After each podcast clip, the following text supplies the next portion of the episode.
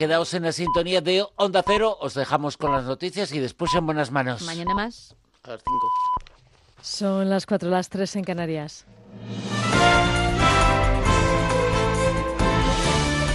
Noticias en Onda Cero.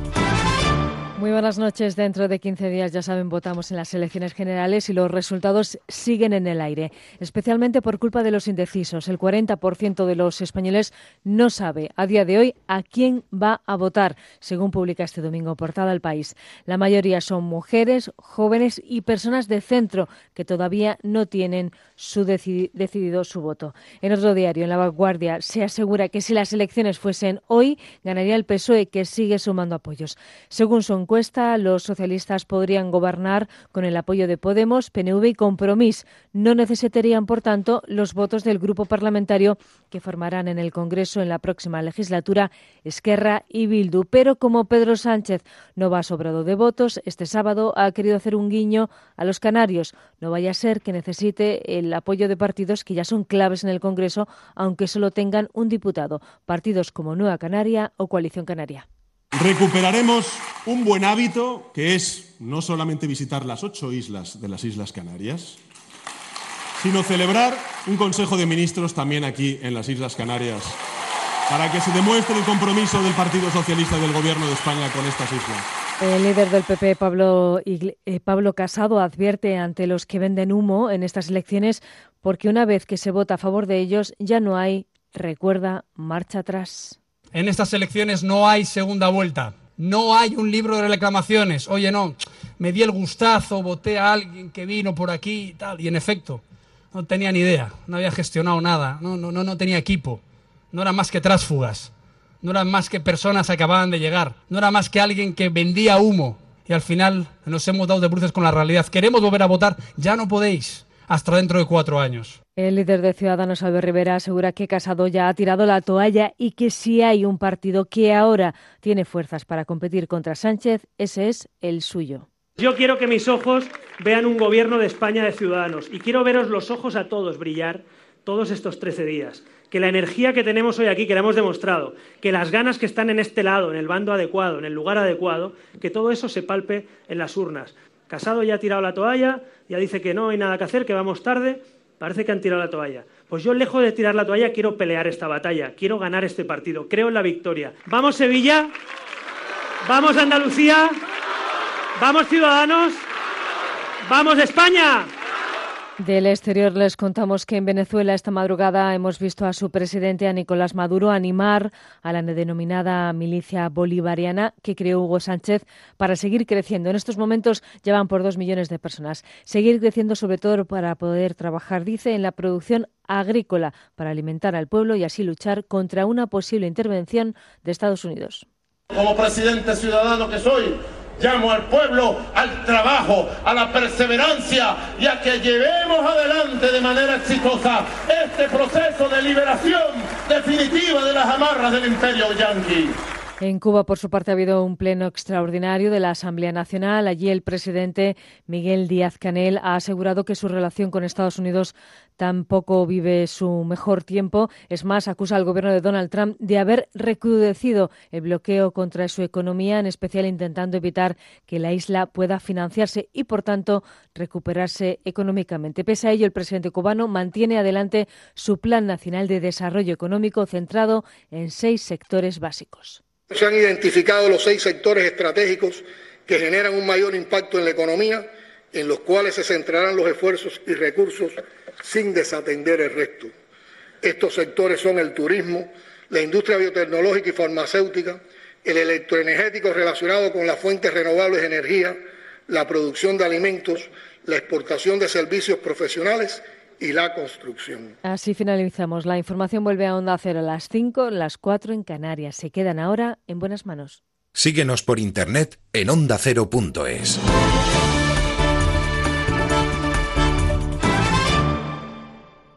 Facebook, Twitter, YouTube, hay más de un medio para que nos sigas. ¿Cuál te gusta más? Onda Cero es la radio que siempre va contigo, porque estamos en las redes sociales para que nos sigas, para que opines, para que compartas noticias. Onda Cero.es, más y mejor.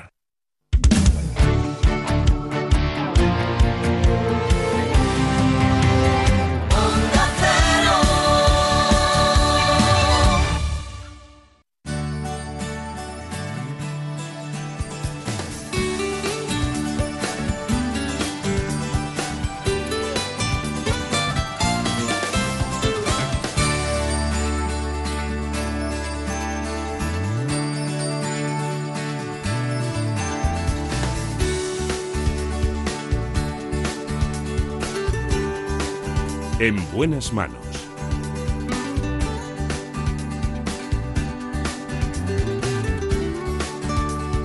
El programa de salud de Onda Cero. Dirige y presenta el doctor Bartolomé Beltrán.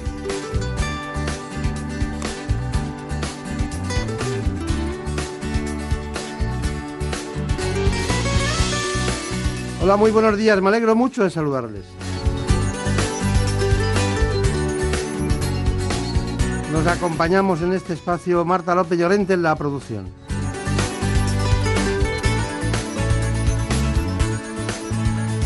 Y con todos ustedes también en la realización Nacho Arias.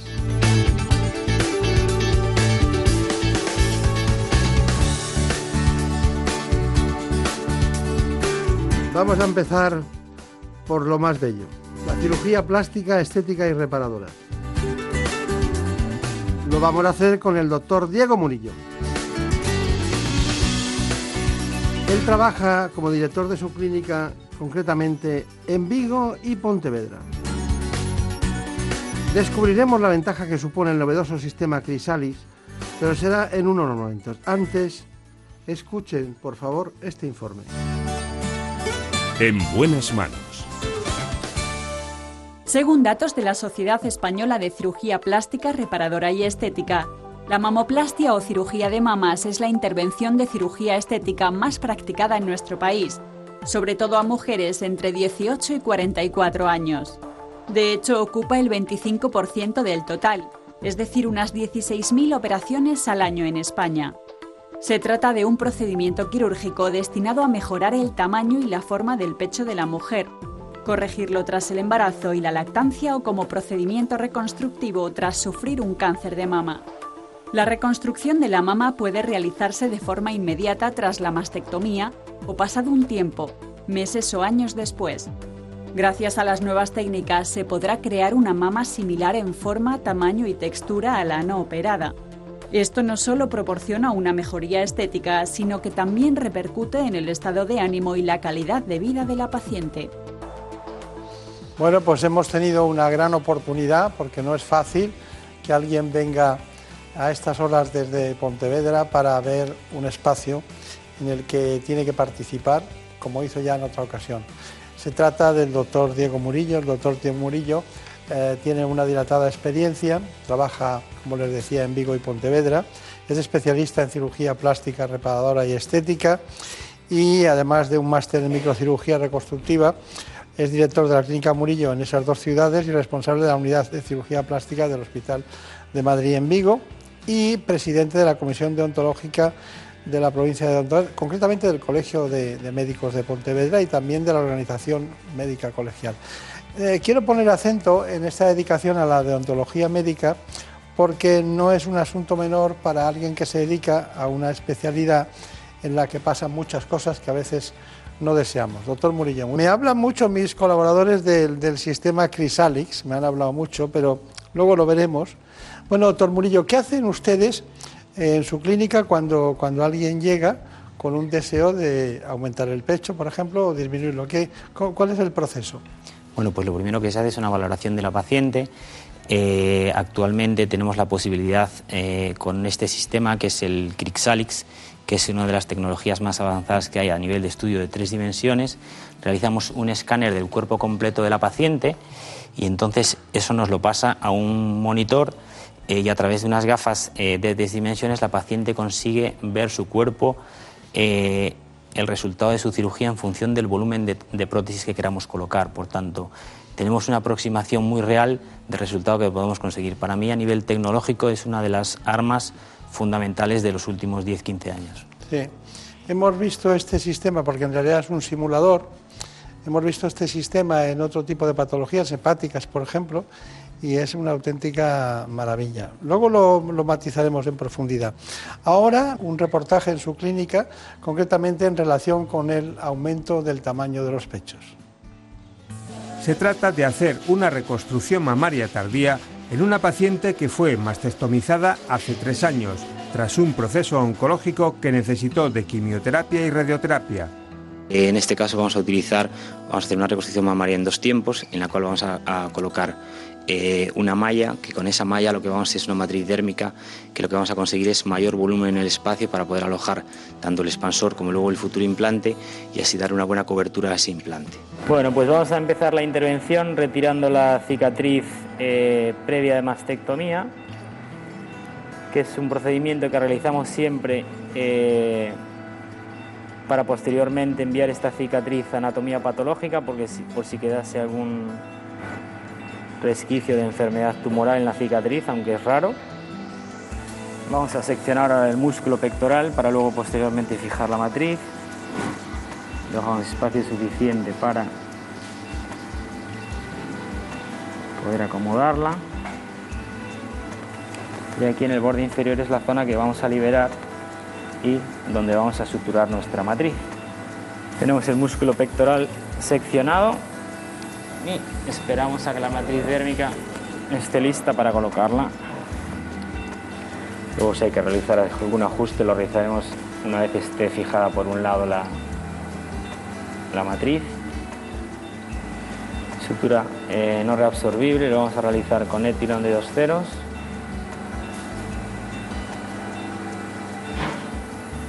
Vale, pues vamos a preparar ahora nuestro expansor.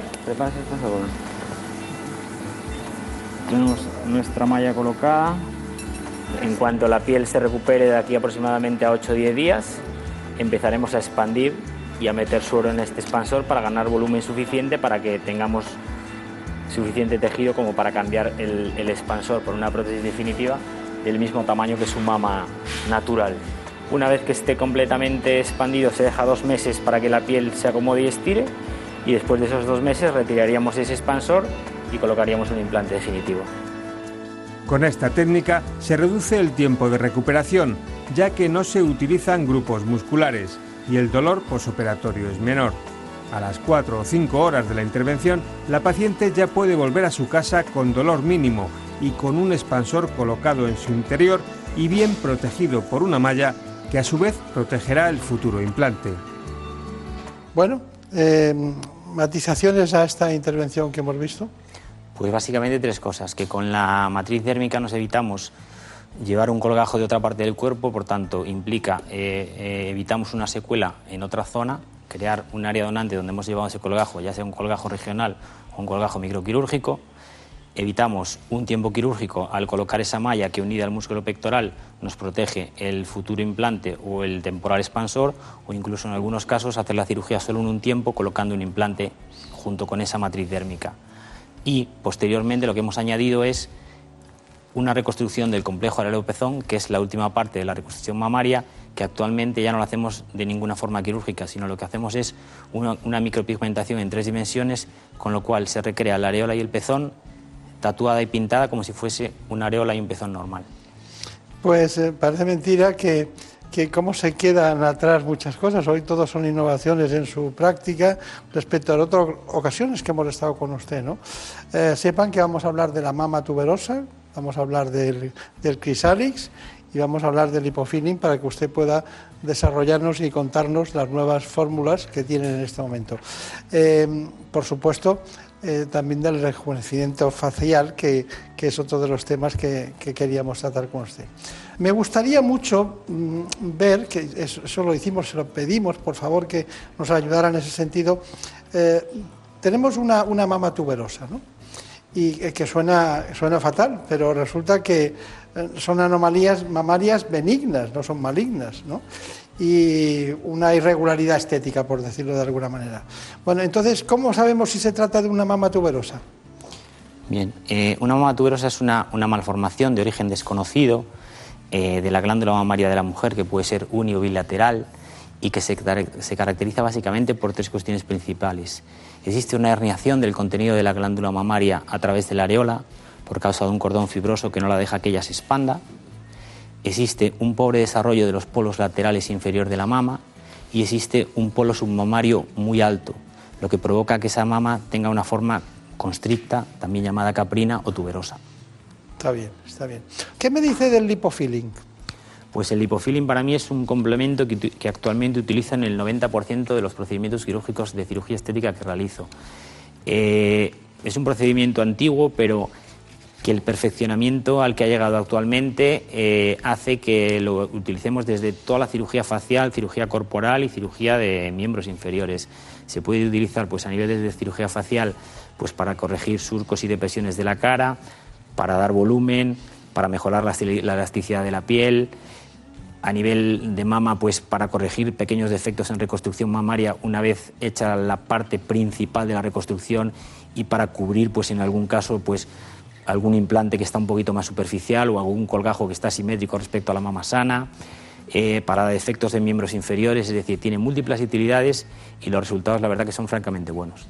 ¿Y, se puede utilizar también para labios y pómulos? Sí. Eh, yo estoy casi dejando de utilizar el ácido hialurónico, que es un producto que existe en nuestro organismo y que lo, que se hace es capta agua y se utiliza para rellenar, pues, dar volumen a los labios, surconasogenianos, pliegues bucales pero que tiene una duración de un año y a partir del año desaparece por completo, se reabsorbe. Pero en caso de la grasa, el resultado, en mi opinión, es mejor y aparte dura. Claro, claro, claro. Eh, ¿Alguna matización respecto al lipofilling, algo especial que, le llame la atención de cara a los pacientes, diríamos? Porque eh, eh, del lipofilling hemos oído hablar mucho, ¿no? Pero estamos hablando ahora de la, de la última frontera y esto lleva siempre siempre, sea antes o ahora, una reacción inflamatoria, ¿no? Sí, pero antiguamente para corregir esto o lo hacías con ácido hialurónico y duraba poco, pues el tratamiento del surco nasogeniano en una persona más mayor eh, y en, la zona de los pliegues bucales, lo que es llamada boca de muñeca, esto se hacía con ácido hialurónico, duraba un año en consulta o si no tenías que meterte en un quirófano para hacerlo con grasa. Nosotros actualmente lo hacemos en cirugía ambulatorial, con la paciente eh, con anestésico local y la paciente se va a su casa con un proceso inflamatorio mínimo. Y además eh, es, prácticamente como, una, como si fuera un injerto autólogo, ¿no? como un, trasplante autólogo. No existe rechazo, el dolor es mínimo, eh, mejora la calidad de la piel, mejora la elasticidad, todo son cosas positivas. El único contra que se puede ver, que a lo mejor si la paciente quiere un poquito más, hay que hacerlo en dos sesiones, no en una porque no se puede poner gran cantidad de grasa, porque llega un momento que si no esa grasa provocaría una pequeña necrosis grasa o algún quiste graso. Hay que dejar cierta cantidad de, espacio y esperar a una segunda fase para poder dar un poquito más de volumen.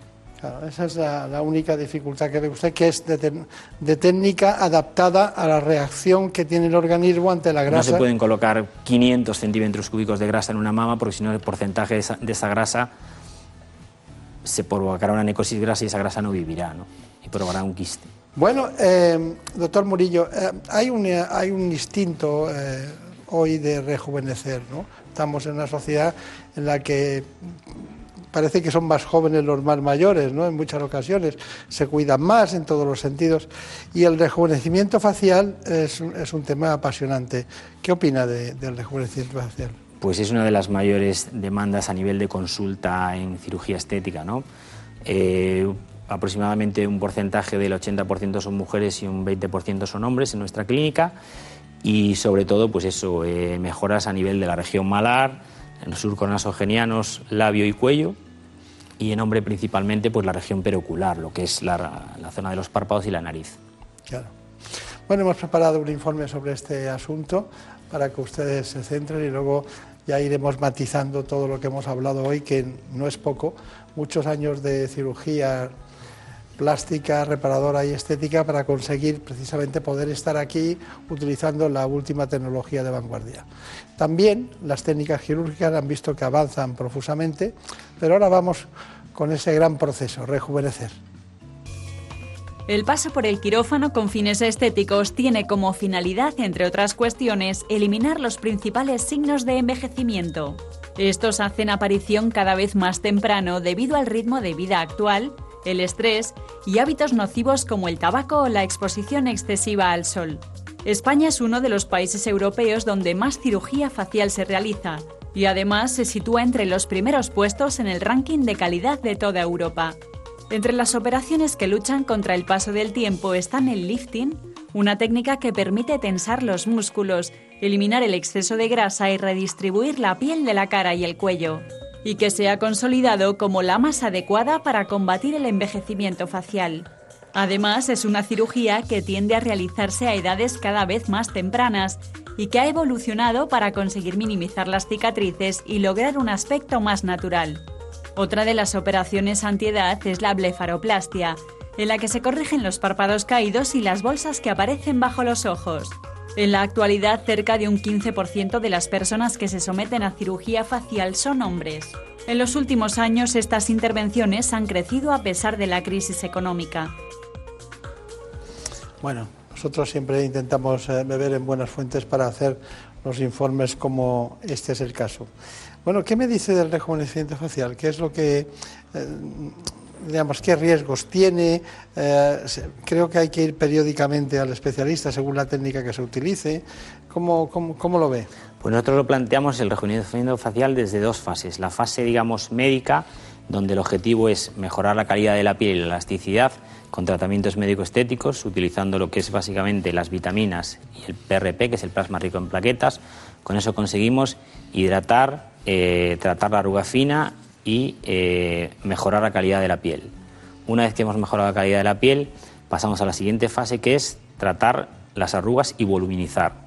Las arrugas las tratamos básicamente con toxina botulínica, con botox, sobre todo en la zona superior de la, de la cara, patas de gallo, entrecejo y región frontal eh, voluminizar pues con, básicamente con grasa, con lipofilling, en la zona de los surcos nasogenianos, pliegues bucales, labio, región malar.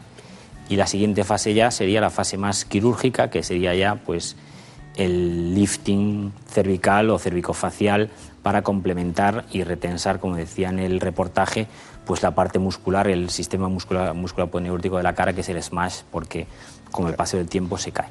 Claro, claro, claro. Bueno, eh, me gustaría que me, que me, hiciera una conclusión de todo lo que hemos visto, matizar exactamente. El, pero viene, viene usted hace nada de un congreso concretamente de, sobre ética médica, ¿no? Sí, en Badajoz. De ontología. Eh, soy miembro de la Comisión Deontológica del Colegio Médico de Pontevedra y de la Comisión Deontológica Nacional de la OMC. Eh, y yo creo que es fundamental para ser un buen profesional de la medicina tener ética y conocimientos de odontología. Yo creo que es el primer paso, ¿no? El saber hay Mucho, hay mucho intrusismo y mucha mala práctica en, en, su especialidad más que en otras. Sin duda ninguna. Las especialidades en las cuales se mueve algo de dinero siempre hay, ¿no? Es curioso. Es curioso. No confundir al doctor Diego Murillo con el doctor Diego Murillo ginecólogo, que su padre, ¿no? su padre, que creo que en algún tiempo hasta tuvieron la consulta en el mismo sitio, ¿no? Sí, continuamos. Él poco a poco ya eh, pues está dejándolo poco a poco, pero continuamos trabajando codo a codo, sí señor, en Pontevedra. Muchos partos ha hecho, ¿no? En ecología. Pues aproximadamente unos 600 partos por año. ¿Cuánto? 600 partos por año. está bien, está bien. Está bien. ¿Y usted estuvo en Brasil? Estuve en Brasil cinco años, en San Paulo, sí. Está bien.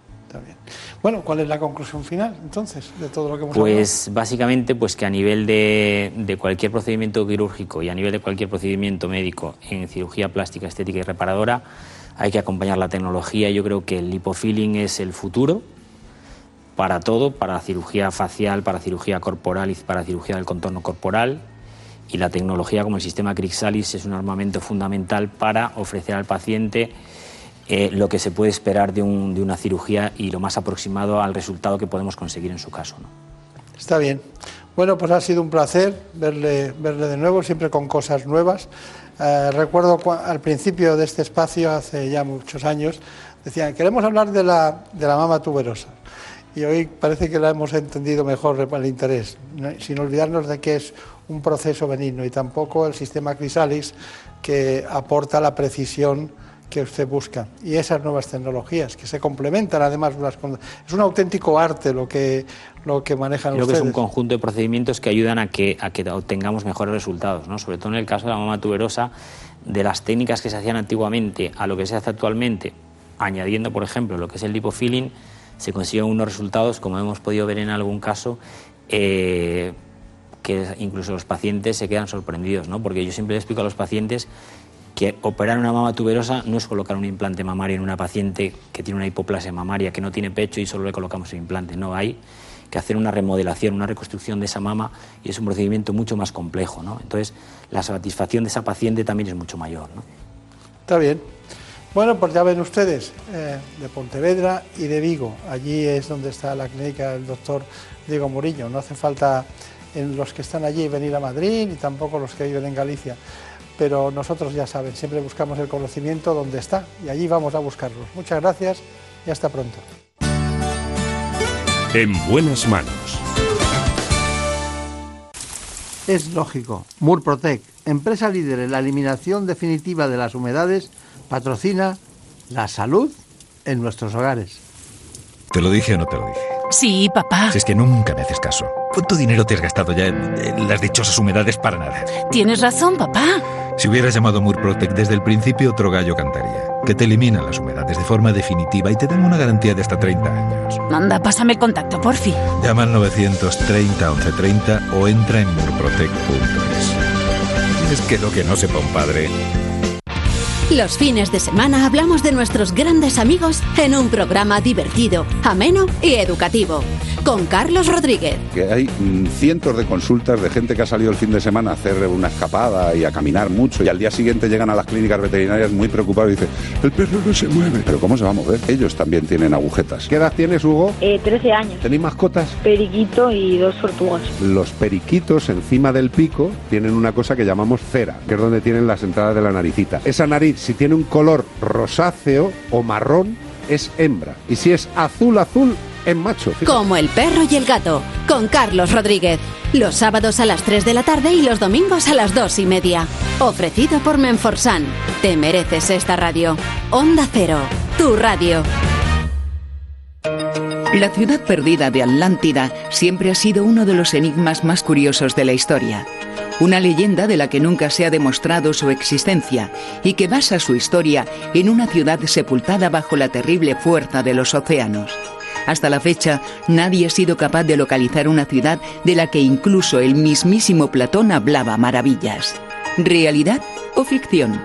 En La Rosa de los Vientos descubrirás todas las hipótesis sobre los misterios de la historia. Los sábados a la una de la madrugada y domingos a la una y media. Las noticias, los sucesos, la actualidad nunca se detienen. Por eso los fines de semana seguimos bien informados con Juan Diego Guerrero. El Brexit ha resultado ser como el turrón, hay del duro y del blando. Y la premier británica, Theresa May, gusta más del blando. El divorcio entre el Reino Unido de Japón a Canadá y de la lluvia al calor. Y la ola de calor que llevan sufriendo desde hace una semana. Sófocles tenía razón en su Edipo Rey. El lugar en el que uno nace o vive determina tu destino. Lo bueno es que tiene usted la radio a mano y aquí le contamos lo que está pasando ahí fuera. Noticias fin de semana, sábados y domingos a las 7 de la mañana y a las 2 de la tarde. Te mereces esta radio. Onda Cero, tu radio. ¿Tienes ya un altavoz inteligente eco de Amazon? Pues ya puedes escucharnos de una forma diferente. Activa la skill de Onda Cero y escucha la radio en directo. Alexa, abre Onda Cero. Conectando con Onda Cero. Alexa, pon el directo. Por aquí discurre la actualidad del día. Empieza el se- gabinete, espacio de reflexión. Señoras y señores, muy buenas noches. Son las 8 de la tarde, las 7 en Canarias. Son ya las 8 de la mañana. Buenos días. Y si lo que quieres es escuchar los podcasts, pídeselo a Alexa. Alexa, pon el podcast de más de uno. Pon el podcast de Julián Alexa, La Onda. pon el podcast del transistor. Alexa, pon el podcast de la brújula. Y todos los demás. Descubre todas las posibilidades de Onda Cero en Alexa en ondacero.es. Te mereces esta radio. Onda Cero, tu radio. En buenas manos. Dices que tu amor no es como ayer, cuando naufragabas cada noche entre mis besos, que tal vez el tiempo se ha robado tu ilusión, o en tu corazón tan solo quedan los recuerdos. Dices que te marchas sin volver y que la distancia borrará mi sufrimiento y me dejarás en una oscura soledad. Mi vida si te vas será como un desierto. En este espacio queremos ver las cosas claras y para eso nos vamos a conocer cómo se hace un trasplante de córnea. A veces se necesita y lo hacemos con un oftalmólogo que trabaja en el Hospital Universitario Fundación Jiménez Díaz. Se trata del doctor Jiménez Alfaro. Cada noche sin tus besos, ni el abrigo de tu cuerpo, amor, como he de Conozcamos cuáles son las técnicas quirúrgicas más novedosas precisamente en el trasplante de córnea. hallar una razón para que palpite más mi herido corazón. No podré vivir. Les propongo, por cierto, como siempre, este informe.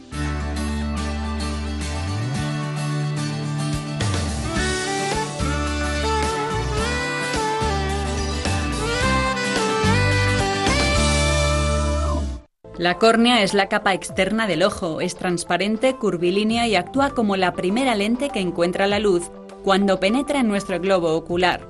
Cumple una función de defensa frente a traumatismos e infecciones, actuando como escudo protector frente a polvo, gérmenes y otros factores externos. Y además de la córnea depende la capacidad visual, ya que una deformidad o falta de transparencia causará una mala imagen en la retina. La córnea tiene tres capas, el epitelio, el estroma y el endotelio, las cuales pueden verse afectadas por diferentes patologías, congénitas o adquiridas. Entre las más frecuentes destacan defectos refractivos, queratocono, terigion, infecciones, úlceras y distrofias corneales, ojo seco u opacidad corneal. Cuando existe una alteración corneal, se puede optar por realizar un trasplante de córnea o queratoplastia, un procedimiento común que consiste en la sustitución del tejido corneal dañado por tejido corneal sano de un donante.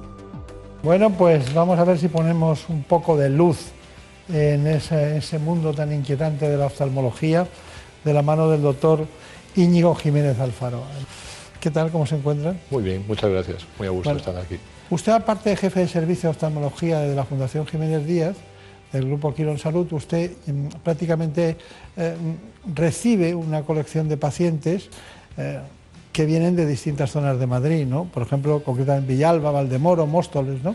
Bueno, en, en principio, efectivamente, dirijo el departamento de oftalmología de los hospitales públicos del Grupo Quirón Salud y eso incluye no solo la Fundación Jiménez Díaz, sino también el Infanta Elena de Valdemoro, el Rey Juan Carlos de Móstoles y el Hospital General de Villalba. Y en concreto, efectivamente, lo que, lo que nos ocupa hoy el trasplante corneal lo tenemos centralizado en la Fundación. Claro. Trasplantes de córnea. Pero eh, ustedes tengo una nota de una nota de agencia que decía exactamente hace un tiempo que eran líderes de los hospitales madrileños en trasplantes de córnea. Bueno, creo que este año siempre sale por la, eh, por la organización de trasplantes, siempre salen eh, pues las estadísticas de lo que se ha realizado y creo que llevamos un par de años superando los 100 trasplantes de, de- de- de córnea al año, lo cual es una muy buena cifra y creo que en estos momentos estamos liderando en, en Madrid en número de casos el, el trasplante de córnea, Claro. efectivamente. Se acompaña usted de especialistas como Blanca García Sandoval, el doctor Nicolás Alejandre, ¿no? Efectivamente, tengo un equipo excelente y es lo que nos permite eh, esos logros y llegar también a esas cifras. Claro.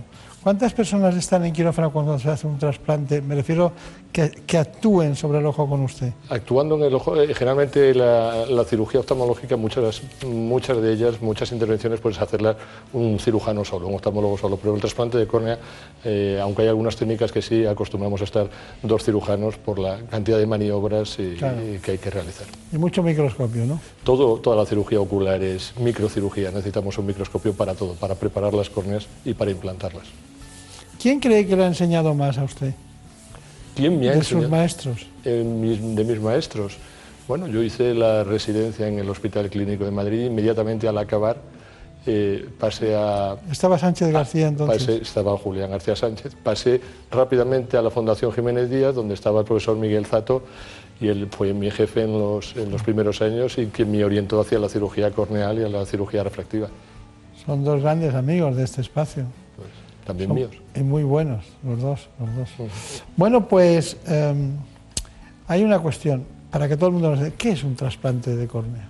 Bueno, pues el trasplante de córnea es una intervención quirúrgica en la que sustituimos la córnea enferma de un paciente por la córnea de un donante sano. hasta hace relativamente poco eh, no teníamos más remedio que trasplantar la córnea entera, quitar la córnea entera del paciente y, sustituirla por una córnea también entera. De un, de un, donante. Hoy día hemos desarrollado técnicas quirúrgicas, se llaman técnicas quirúrgicas lamelares, de trasplante lamelar, que permiten la sustitución, permiten la eliminación del tejido corneal que esté enfermo y su sustitución por un tejido corneal anatómicamente igual y sano. Bien, ¿y por qué es necesario, porque claro, es necesario cambiar algo que se deteriora, ¿no? Efectivamente. Porque ya sabemos que cuando se deteriora hay una opacidad cristalino, tenemos cataratas. Pero, ¿qué pasa en la córnea?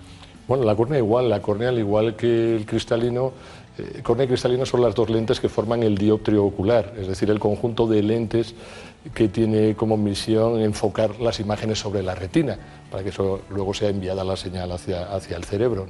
Entonces, la córnea es una lente que, al igual que el cristalino, si se opacifica o tiene alguna irregularidad, no va a poder cumplir eficazmente esa misión.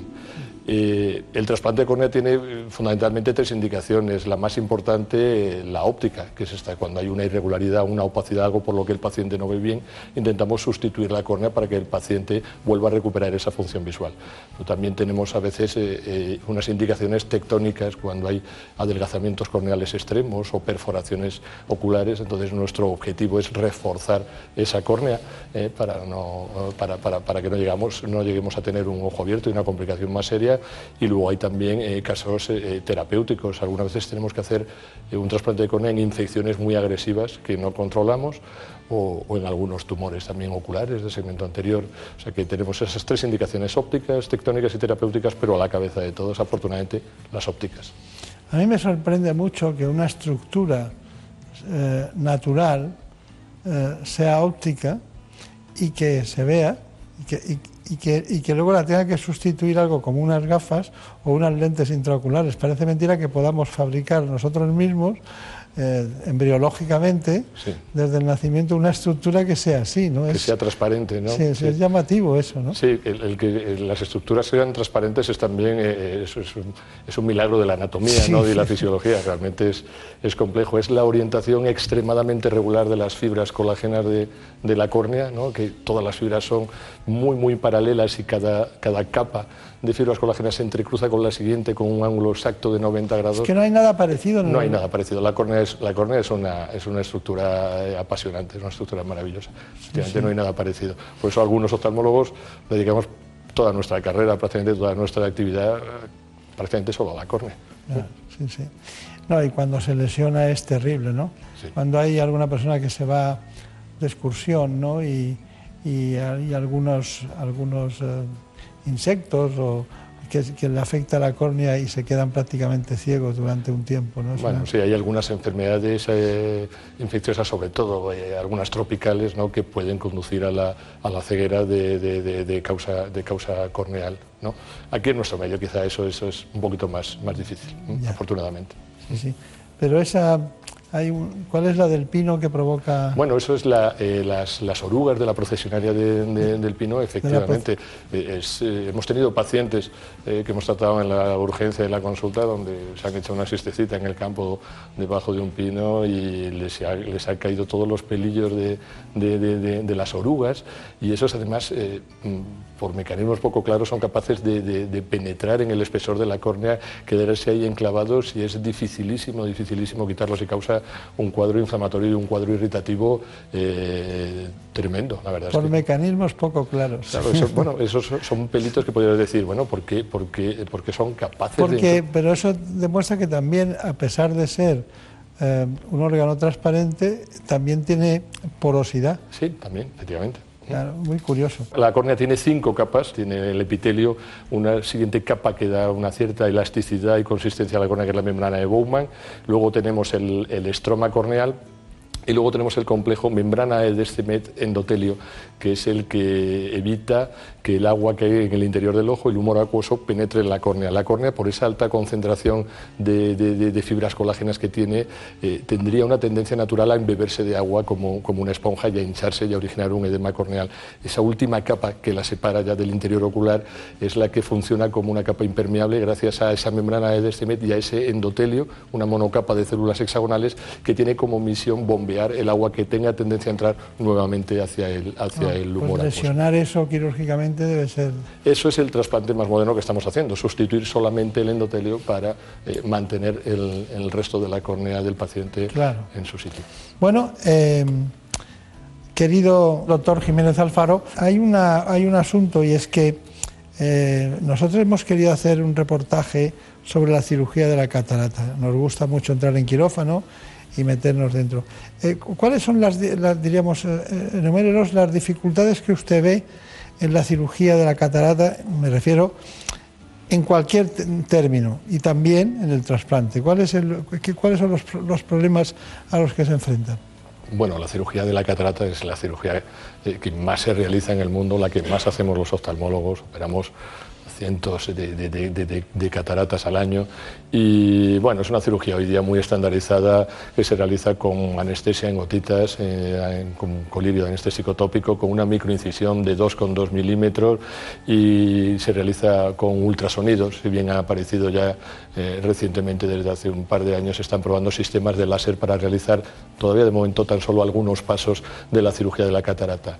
Luego se han desarrollado un gran número, una gran variedad de lentes intraoculares, quizá eh, eh, lo, más, eh, lo más moderno y lo más extendido hoy son las lentes multifocales que te corrigen la visión de cerca y de lejos, e incluso las lentes también multifocales o monofocales tóricas que también llevan incorporado la corrección del astigmatismo. Y todas estas lentes se suelen introducir en el ojo a través de unos sistemas de plegadas, a través de unos sistemas de inyección. Hombre, toda cirugía puede tener sus complicaciones, pero afortunadamente la cirugía de la catarata es una cirugía, pues, una cirugía muy, muy minuciosa, muy, muy es microcirugía hay que ser muy delicado y el mayor riesgo es que se nos pueda romper la cápsula del cristalino, que es la que sirve de soporte a la lente intraocular. Pero afortunadamente pasa en muy pocas ocasiones. Se tiene una patología en la córnea que se llama una distrofia de Fuchs. La distrofia de Fuchs afecta al endotelio, que es justamente la capa más profunda, muy finita y muy importante de la córnea porque es la que mantiene la transparencia. El problema de esta paciente es que aunque le operásemos la catarata, pues su córnea no le iba a permitir ver bien. Pues esto va a ser una cirugía combinada. Lo que hacemos es ahorrarle un paso quirúrgico operando las dos cosas a la vez. El doctor va a hacer eh, la incisión de la catarata que nos va a ser la misma que vamos a utilizar después para hacer el trasplante. Introducimos el disco elástico para hacer cámara y, también para proteger esa capa que precisamente nos, falla. Este instrumento se llama un cistitomo y lo que va a hacer es quitar como si dijéramos una pequeña tapadera para poder quitar el, interior del cristalino. Esta, esta técnica se llama facoemulsificación porque lo que se usa es ultrasonidos. Es, en lugar de sacar toda la catarata como se hacía antes y necesitábamos una incisión muy grande, el hecho de partirla en trocitos y aspirarla permite utilizar una incisión mucho más pequeña. Entonces ahora tenemos ya el sitio perfecto para colocar una lente. Es decir, donde teníamos el cristalino hemos quitado la tapaderita de la cara anterior para poder meter la lente. Se va a quedar alojada exactamente donde fisiológicamente tenemos el cristalino. Así que una vez eh, terminada la cirugía de cataratas, ahora vamos a empezar a preparar el ojo para la cirugía del trasplante. Bueno, hemos visto la primera parte de una intención porque había una catarata eh, y, es correcto. Es correcto. y ahora vamos a hacer el trasplante de córnea, que es el objetivo final que queríamos. No, es una situación que se nos dé muy a menudo, afortunadamente. Esto es una cirugía combinada eh, de cirugía de catarata más trasplante endotelial. Eh, realmente, como decíamos antes, el endotelio es eh, una capa de células, son células que no se reproducen, ¿vale? nacemos con un número de ellas y vamos perdiendo células a lo largo de la vida y que son las que tienen como misión, como encargo, el mantener la córnea relativamente deshidratada, evitar que entre ese agua que decíamos que está dentro del ojo, dentro de la córnea. Hay una enfermedad que se llama la distrofia de Fuchs, que es una enfermedad genéticamente determinada en la que por razones que desconocemos se pierden esas células. Hay una muerte programada de esas células, se pierden antes de tiempo y entonces nosotros con una serie de, pruebas de exploración que tenemos somos capaces de estudiar también el endotelio de las personas antes de, las cirugías. Cuando detectamos una distrofia de Fuchs, el problema es que toda cirugía de catarata, por muy perfecta que sea, conlleva una pérdida de células endoteliales. Lo que sucede es que en condiciones normales tenemos una reserva funcional suficiente y todo el mundo puede perder ese 10, 15, hasta un 20% de células durante la cirugía de catarata sin que suceda nada. Pero si tenemos un paciente ya con una distrofia de Fuchs en el que partimos de un número muy bajito de células, esa pérdida fisiológica que tiene lugar durante una cirugía sin complicaciones, durante una cirugía normal, puede hacer que la córnea se descompense y que las células que queden no sean suficientes para mantener la transparencia de la córnea. En esos casos, cuando ya lo sabemos de antemano, como en esta paciente, entonces eh, eh, planteamos una cirugía combinada para ahorrarle al paciente dos pasos por quirófano. Quitamos el cristalino y a continuación hacemos el trasplante de córnea. La distrofia de Fuchs es ese aspecto granulado, ese aspecto de bronce batido, ese aspecto de puntitos que tenía la córnea, ese es esa es la distrofia endotelial de Fuchs. Bien que me encantan las patologías que tengan nombre propio porque es un homenaje al especialista que la descubrió. Pero de todas maneras, eh, para que nos entienda todo el mundo, hablamos de, dos, hay dos endotelios diferentes, porque el endotelio que hay en las arterias no, no, tiene nada que ver con este y también es fundamental para la vida, ¿no? Cuando es donde cuando se deteriora es donde se acumula la arteriosclerosis, provoca embolias y distintos problemas. No tiene nada que ver con este otro endotelio que parece ser que es algo un depósito de oro que nos dan y que como se consuma, pues tenemos problemas. ¿no? tiene nada que ver. Bueno, eh, ¿le parece bien que vayamos ahora con el trasplante de córnea? Que es eh, por lo que hemos venido, en realidad. Lo primero que tenemos que hacer para este trasplante es tener una pupila pequeña ¿Veis este pequeño agujerito? Es una iridotomía. Esa iridotomía ahí en la parte de abajo la hacemos también la hacemos como preparación al trasplante. Eh, el siguiente paso va a ser quitar la capa enferma del paciente. Vamos a arañar toda la cara interna de la córnea, que es justo la que está enferma. La preparación del tejido casi es tan, tan importante o tan estresante como las cirugías, porque es un tejido súper fino. Habéis visto que se ha plegado y se ha podido meter en esta pipeta tan finita. Bueno, pues este también es uno de los momentos interesantes de la cirugía, que queremos que entre, dejamos la cámara del ojo blandita, perfecto, y entonces habéis visto que con un disparito, pluf, pues ahí lo tenemos. Bueno, pues ahora lo que nos tenemos dos cometidos, uno es abrir el rollito y que se abra en la posición correcta, es decir, al revés, ¿no? Ahora nos queda el poner una burbuja al 100% para asegurarnos que durante 10 minutos el ojo tiene una tensión suficiente como para que ese injerto se pegue. Perfecto. Bueno, pues ya está.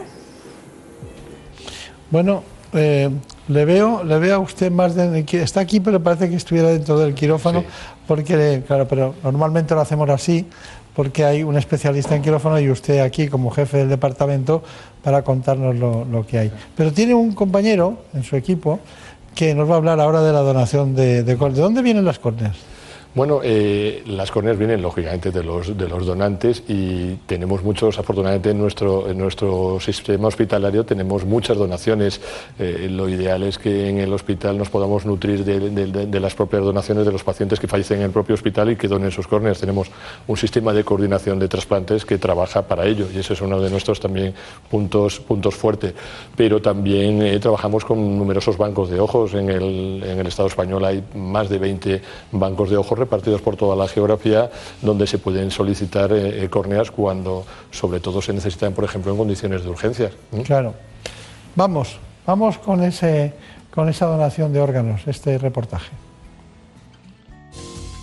El trasplante de córnea no sería posible sin la generosidad del donante y su familia, que ceden el tejido corneal.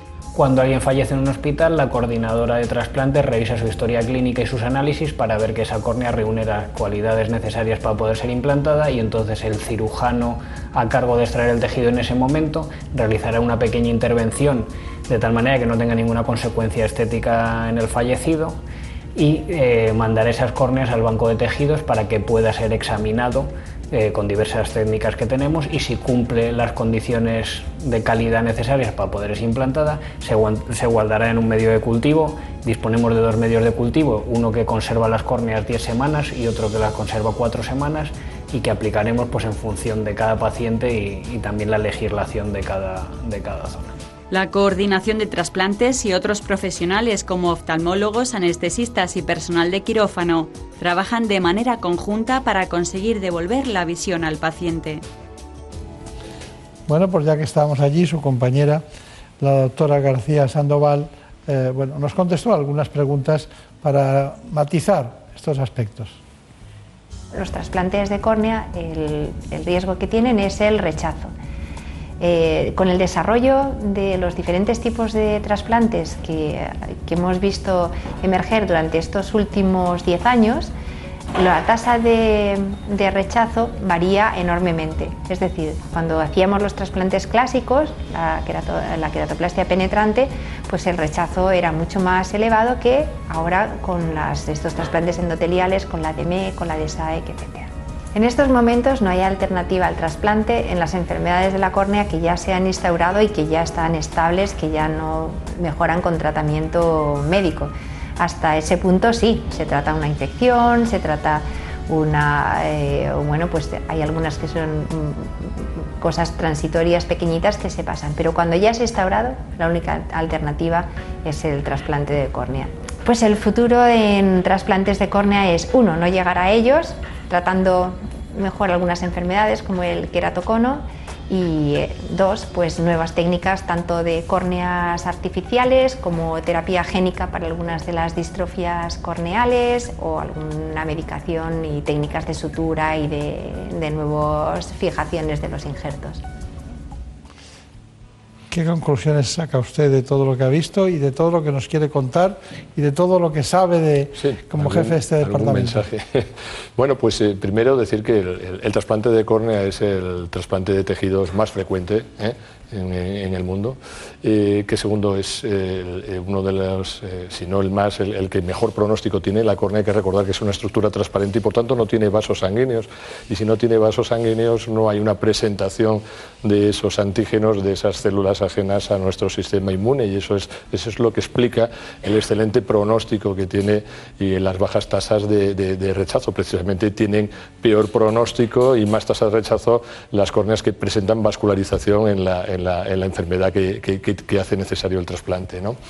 Eh, entonces, eh, bueno, enviar el mensaje de que donar las córneas es muy importante. Tenemos muchos pacientes que necesitan, que necesitan un trasplante de córnea, que es una, una acción muy, muy, muy, muy efectiva, es una donación relativamente eh, sencilla y yo pues hago un llamamiento a la generosidad de la gente para que nos done la córnea y podamos solucionar tantos problemas de visión con estas técnicas tan modernas que ahora desarrollamos. Para el trasplante de córnea no necesitamos la muerte encefálica ni que el paciente esté en una UBI como eh, para el trasplante de los demás órganos, es suficiente con la, con la muerte cardíaca. Y, bueno, pues eh, nuestras coordinaciones de trasplante se encargan de realizar una serie de serologías y una serie de pruebas y nosotros los oftalmólogos nos encargamos de estudiar las córneas. Hoy estudiamos todas las córneas que implantamos, las estudiamos previamente para, eh, confirmar y validar su calidad antes de, antes de trasplantarlas.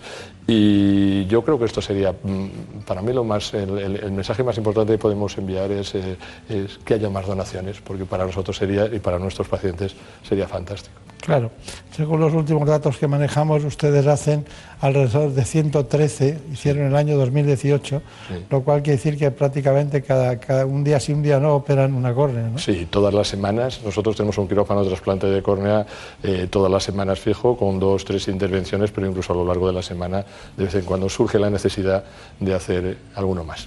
Bueno, pues salude al doctor Alessandre, a la doctora García Sandoval, a todos los compañeros de, de la Fundación Jiménez Díaz Muchas del gracias. Grupo Quiero Salud. Muchas gracias. Muchas gracias. En buenas manos. el programa de salud de Onda Cero. Dirige y presenta el doctor Bartolomé Beltrán. Los fines de semana hablamos de nuestros grandes amigos en un programa divertido, ameno y educativo. Con Carlos Rodríguez. Que hay mm, cientos de consultas de gente que ha salido el fin de semana a hacer una escapada y a caminar mucho y al día siguiente llegan a las clínicas veterinarias muy preocupados y dicen, el perro no se mueve. Pero ¿cómo se va a mover? Ellos también tienen agujetas. ¿Qué edad tienes, Hugo? Eh, 13 años. ¿Tenéis mascotas? Periquito y dos tortugas. Los periquitos encima del pico tienen una cosa que llamamos cera, que es donde tienen las entradas de la naricita. Esa nariz, si tiene un color rosáceo o marrón, es hembra. Y si es azul, azul, es macho. Fíjate. Como el perro y el gato, con Carlos Rodríguez. Los sábados a las 3 de la tarde y los domingos a las 2 y media. Ofrecido por Menforsan. Te mereces esta radio. Onda Cero, tu radio. En buenas manos.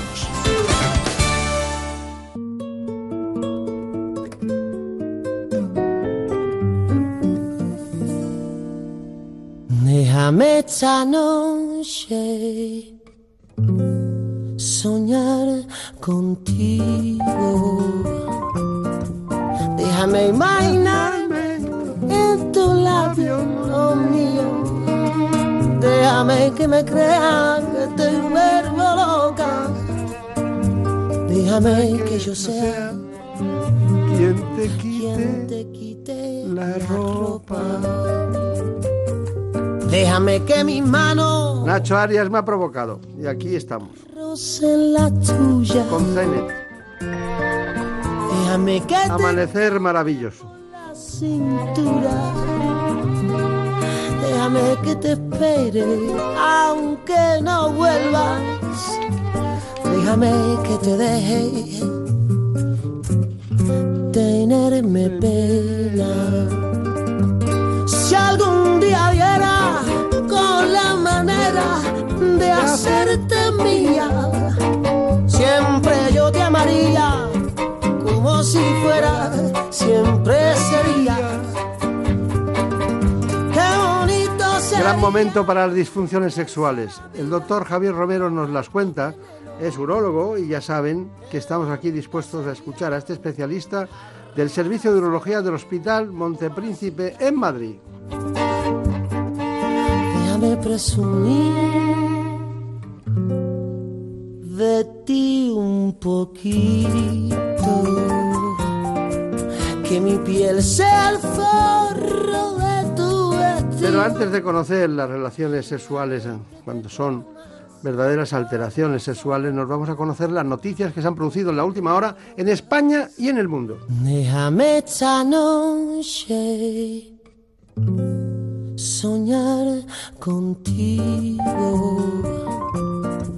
Déjame imaginarme en tu labio lo mío. Déjame que me crea que te vuelvo loca. Déjame que yo sea quien te quite la ropa. Déjame que mis manos rocen la tuya. Déjame que te tome por la cintura. Déjame que te espere, aunque no vuelvas. Déjame que te deje tenerme pena. Si algún día viera con la manera de hacerte mía, siempre yo te amaría como si fuera, siempre sería. Qué bonito sería verse la vida, probar tu veneno. Qué bonito sería arrojar al suelo la copa vacía. Presumir de ti un poquito. Que mi piel sea el forro de tu vestido. Déjame que te coma solo con los ojos, con lo que me provocas yo me conformo. Si algún día diera la manera de hacerte mía, siempre yo te amaría como si fuera siempre ese día. Qué bonito sería jugarse la vida, probar tu veneno. Qué bonito sería arrojar al suelo la copa vacía. Déjame esta noche. Son las 5, las 4 en Canarias.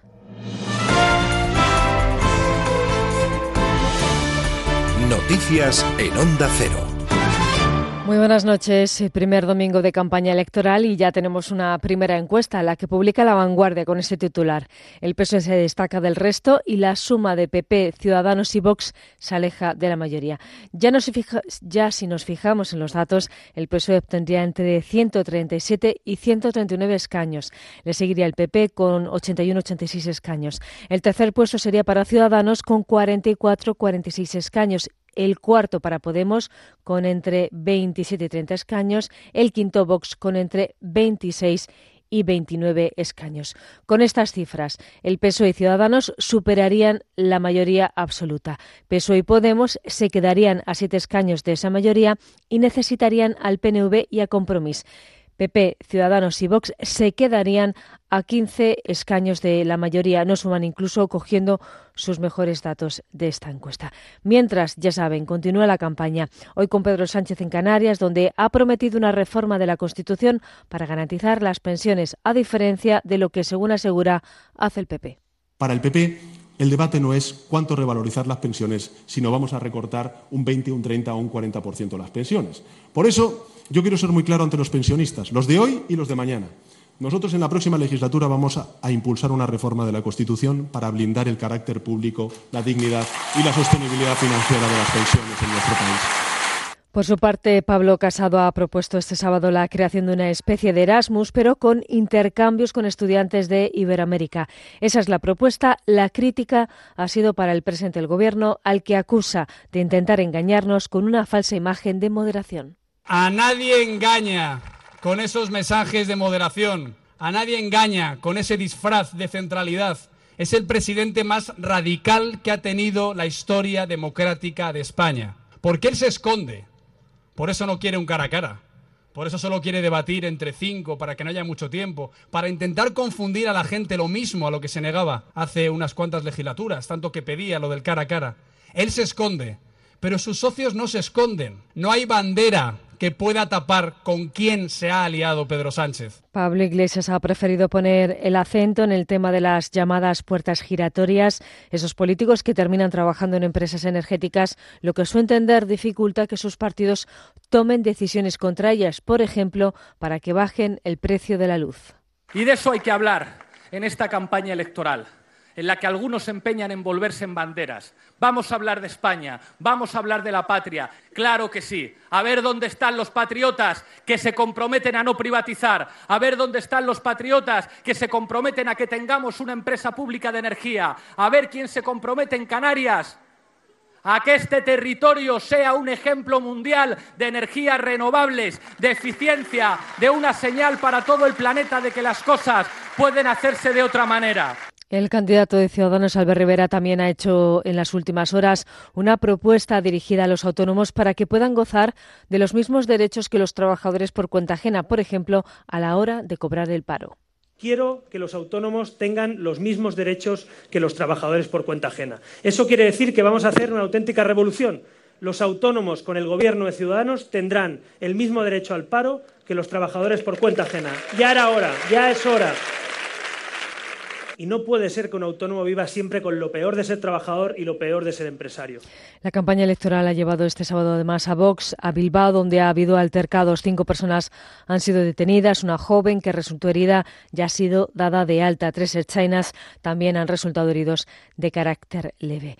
En Estados Unidos, dos niños han perdido la vida y docenas de personas han resultado heridas por las fuertes tormentas que azotan el este de Texas. En el caso de los niños de tres y ocho años de edad, murieron cuando un árbol cayó sobre el automóvil en el que viajaban con sus padres, que lograron salir del vehículo. En Ecuador, la ministra de Interior ha revelado este sábado que un correo institucional y la página web de un municipio del país han sido pirateados tras las advertencias del grupo Anonymous a raíz de la retirada del asilo al fundador de Wikileaks. Y tenemos además un suceso de última hora en nuestro país. Esta madrugada ha habido un incendio en una vivienda en el distrito de Fuencarral, El Pardo.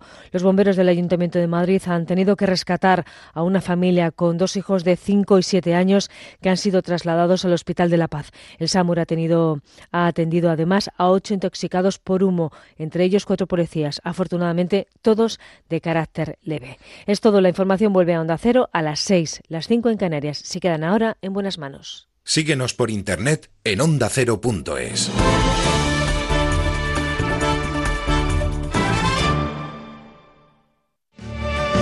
Una semana más, los protagonistas de la actualidad han pasado por los micrófonos de Onda Cero. Nos acompaña Pablo Casado, que es el candidato del Partido Popular a la presidencia del gobierno. Buenos días. Buenos días, Carlos. Bueno, usted el CIS no se lo toma en serio, no se lo cree. Yo creo que no se lo cree nadie. Pablo Iglesias, ¿y por qué no vienes al programa de Alcina? De cambio a Valdano por Alcina. Me gusta. Cayetana Álvarez de Toledo, número uno del PP por Barcelona. Buenas noches. Buenas noches. Secretaria General del PSOE de Andalucía, Susana Díaz. Buenos días, Susana. Buenos días. Ahora hablamos de política, de campaña electoral. El seleccionador de baloncesto, Pepo Hernández. Buenas noches. ¿Qué pues, ¿Por qué te has hecho político? Manuel Moreno Bonilla, presidente andaluz. Muy buenas noches. Muy buenas noches. ¿Es esta la revolución fiscal? Luis Garicano, que es el candidato de Ciudadanos, cabeza de lista a las elecciones europeas. Ciudadanos, que ha sido crítico con la subida del salario mínimo. ¿Revisaría esa subida? No, no la revisaríamos. Te mereces esta radio. Onda Cero, tu radio.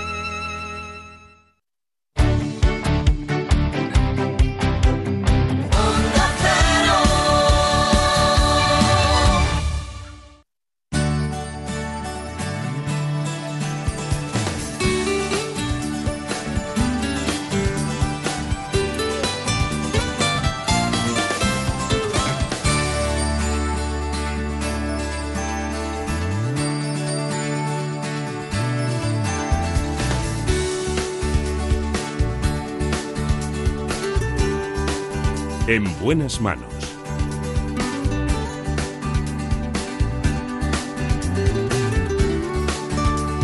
El programa de salud de Onda Cero.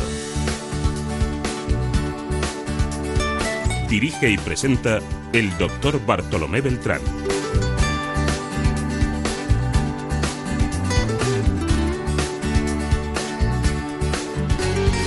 Seguimos con el propósito de contarles a ustedes las disfunciones sexuales de la mano de un urólogo que trabaja como jefe de servicio de urología del Hospital Montepríncipe en Madrid.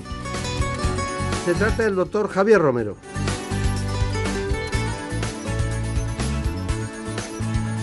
Así que, para conocer más en profundidad este aspecto, vayamos con nuestro clásico informe. En buenas manos. Se llama disfunción sexual a cualquier dificultad que pueda haber durante el acto sexual. Las posibles causas de estas disfunciones son muchas y pueden ser debidas a problemas psicológicos o fisiológicos. Estos trastornos dificultan el desarrollo de una vida sexual plena, afectan a la salud integral del individuo, a su autoestima y a su relación de pareja. Estos problemas son frecuentes y se calcula que el 40% de los hombres y mujeres las pueden sufrir en algún momento de su vida. En cuanto a las mujeres, la tercera parte de ellas sufre alguna disfunción sexual. Los trastornos más habituales son la pérdida del deseo, los problemas en la excitación, la falta o disminución de la intensidad del orgasmo o el dolor en las relaciones. La vida sexual de la mujer puede alterarse especialmente durante la menopausia. En esta etapa, cerca de la mitad de las mujeres, el 45%, sufre alguna disfunción sexual. Entre los hombres los principales trastornos son la eyaculación precoz y la disfunción eréctil. Tanto en ellos como en ellas lo primero que se debe realizar es un buen diagnóstico y elegir el tratamiento dependiendo del tipo de disfunción y la causa que lo origina. Bueno, por aquí estamos eh, con dos puntos de encuentro importantes que ustedes deben conocer, que son la disfunción eréctil y también, como no, la eyaculación precoz. Lo vamos a hacer con un urólogo que tiene una dilatada experiencia en el ámbito de esta especialidad que de alguna manera dentro de la urología, aunque sea un tema principal, siempre hay, eh, una subespecialización en los temas de sexualidad. Le hemos pedido al doctor Romero, concretamente al doctor Javier Romero, que descienda al territorio ese, porque claro, ellos eh, tratan cáncer, los jefes de servicios ven muchas patologías en todo el órgano y aparato, la propia litiasis renal, pero en este caso vamos a hablar de sexualidad. Bueno, me gustaría que me dijera que eh, ha estado en el extranjero en muchas ocasiones y ha trabajado en centros de referencia del cáncer, pero me gustaría saber cuál es su responsabilidad en la Sociedad Española de Urología. Tiene, en el ámbito de la andrología usted también trabaja, ¿no? Eh, dentro de la Asociación Española de Urología lo que hago es que coordino eh, la sección de andrología. Eh, de modo que la andrología es eh, dentro de la urología la subespecialidad que se encarga de la salud eh, de los genitales masculinos y en eso estamos subespecializados, igual que en próstata, y tengo el placer y el honor de dedicarme a ello. Claro, claro, claro. Bueno, nosotros tenemos, eh, en primer lugar, que, ¿qué se entiende por disfunción eréctil? La disfunción eréctil es la incapacidad para mantener, eh, para penetrar y mantener eh, la penetración, la rigidez suficiente para tener una relación sexual satisfactoria. Eh, en general es por- puede ser por muchos motivos, en general. Es por muchos motivos. Clásicamente se pensaba que era por un problema psicológico, pero siempre tiene una parte psicológica la disfunción eréctil, pero realmente hoy en día se sabe que es orgánica. Disfunción eréctil hoy en día la tenemos que igualar a enfermedad vascular. Todos eh, el pene es el órgano vascular más importante del organismo y todo lo que afecte al sistema vascular de- del organismo, que eso lo conocemos mucho todos porque es algo que tenemos mucha cultura general, la hipertensión, la diabetes, la hipercolesterolemia, hipertrigliceridemia, obesidad, sedentarismo, malos hábitos de vida, tabaco, eh, alcohol, todo eso que va dañando poco a poco nuestros vasos sanguíneos, nuestro endotelio, hace que repercuta sobre nuestro pene y hoy en día hablar de disfunción eréctil prácticamente es hablar de disfunción vascular. De hecho, es eh, la punta del iceberg, es la primera manifestación de las enfermedades vasculares que tenemos y, eh, por tanto, es una ventana de salud de- del- del varón, de las personas, el, el hecho de tener disfunción eréctil. Claro. A ver, ¿ha- ¿Habrá comprobado usted la relación que hay a veces entre, entre cuando se hace una prostatectomía y, y después queda una disfunción eréctil? ¿Habrá visto cómo ha ido evolucionando desde aquellas que dejaban porcentajes altos de disfunción eréctil y otras actualmente con el robot Da Vinci que no, que, que no hay disfunción eréctil en gran número de casos? Mm, Estamos de acuerdo. eh, cuando se opera de próstata por cáncer es cuando aparece disfunción eréctil. Cuando se opera por hiperplasia benigna de próstata no hay disfunción eréctil. Esto que nos queda a todos claro. Y cuando se opera por cáncer hay tres tipos de abordajes: el robótico, el laparoscópico y el abierto. Y eh, con el robot Da Vinci, como usted bien dice, eh, lo que estamos eh, consiguiendo es que muchos cirujanos mejoren su capacidad de preservar la bandeleta neurovascular y que por tanto tengamos menos disfunción eréctil. Hay que decir que hoy en día hay un tratamiento muy bueno para, los trata- para el cáncer de próstata eh, localizado inicial, que es la terapia focal, en la cual solo estamos tratando el tumor eh, dentro de la glándula prostática, no quitamos toda la, la próstata y ese sí que no tiene disfunción eréctil. Con el robot Da Vinci se disminuye en términos generales la disfunción eréctil de la mayoría de los cirujanos, con la terapia focal no aparece disfunción eréctil. Ya que estamos aquí, también pasa lo mismo con la incontinencia urinaria paralelamente a este problema de disfunción eréctil en esos tres tipos de abordaje.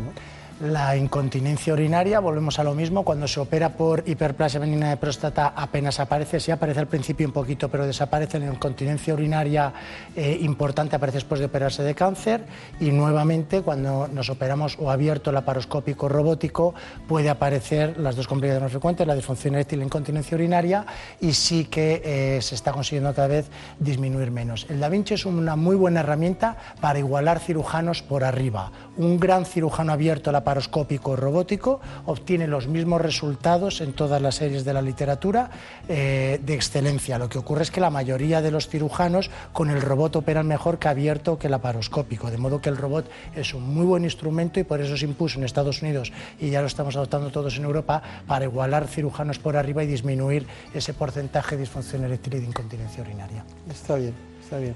Bueno, de, todas maneras, eh, la, dis- la disfunción eréctil tiene muchas caras, ¿no? en todos los sentidos. Y, y da, da la impresión de que, de que parece que también que, que los hombres no hacen nada, ¿no? Pero realmente no, van solos a la consulta, no van acompañados. ¿no? ¿Cómo te- Pues yo siempre digo que es muy paradójico, porque el hombre y la mujer hasta los 15 años vamos igual al médico y a partir de los 15 años va mucho más la mujer que el hombre al médico. El hombre frecuenta mucho menos eh, al médico, sin embargo los hombres padecemos más enfermedades y morimos antes que las mujeres y es una paradoja. De modo que la disfunción eréctil es una buena oportunidad que tenemos los médicos de poder eh, dar una visión médica, eh, porque Claro, el- mandarlo al internista. el hombre tiene- sí que consulta por disfunción eréctil porque tiene un problema.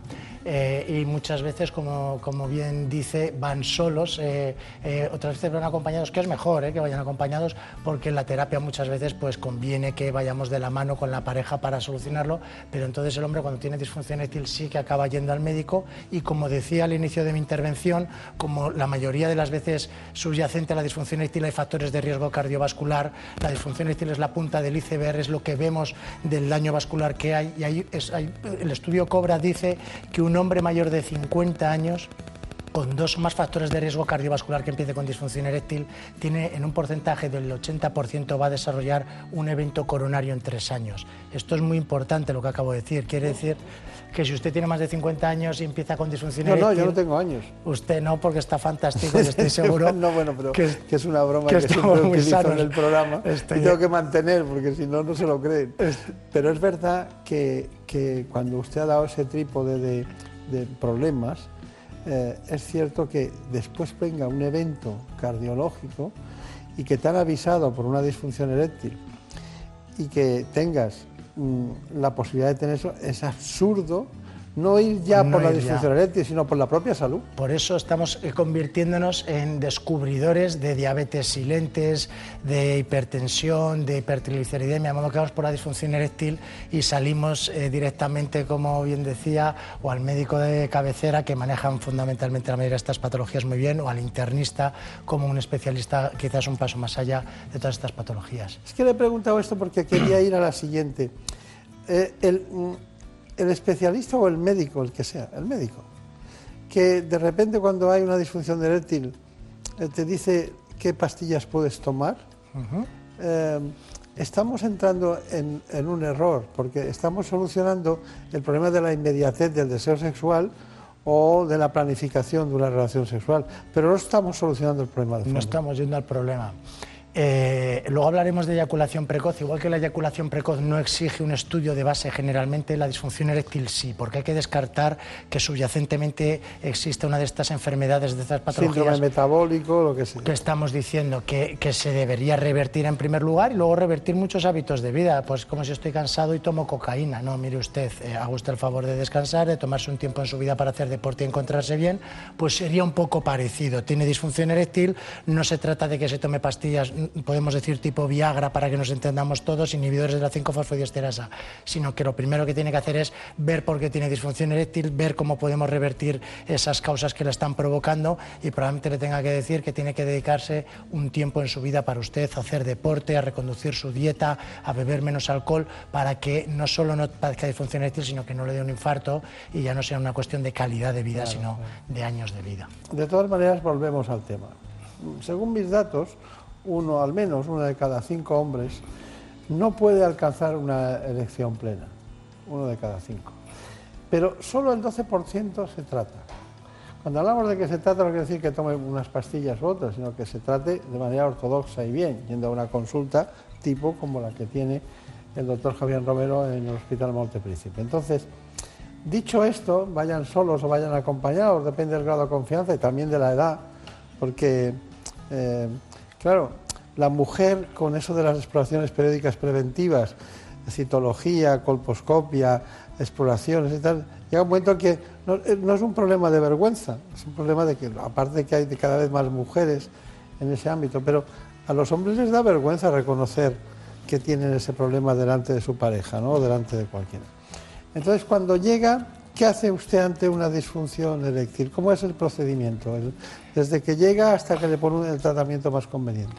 Mm, La disfunción eréctil yo creo es, es algo más frecuente de uno de cada cinco, de uno cada 20, depende de la edad, pero a partir de los 50 años el 50% de los varones padecen algún grado de disfunción Ese, eréctil. ese dato lo manejamos, efectivamente, también lo manejamos. sí, Vamos a empezar diciendo que los hombres deberían ir a revisión eh, también, igual que van las mujeres, a su revisión prostática y a partir de los 45 años todo varón debería ir a una revisión urológica en la que se revisase eh, eh, la, la salud prostática, el hipogonadismo y la salud sexual, la disfunción eréctil.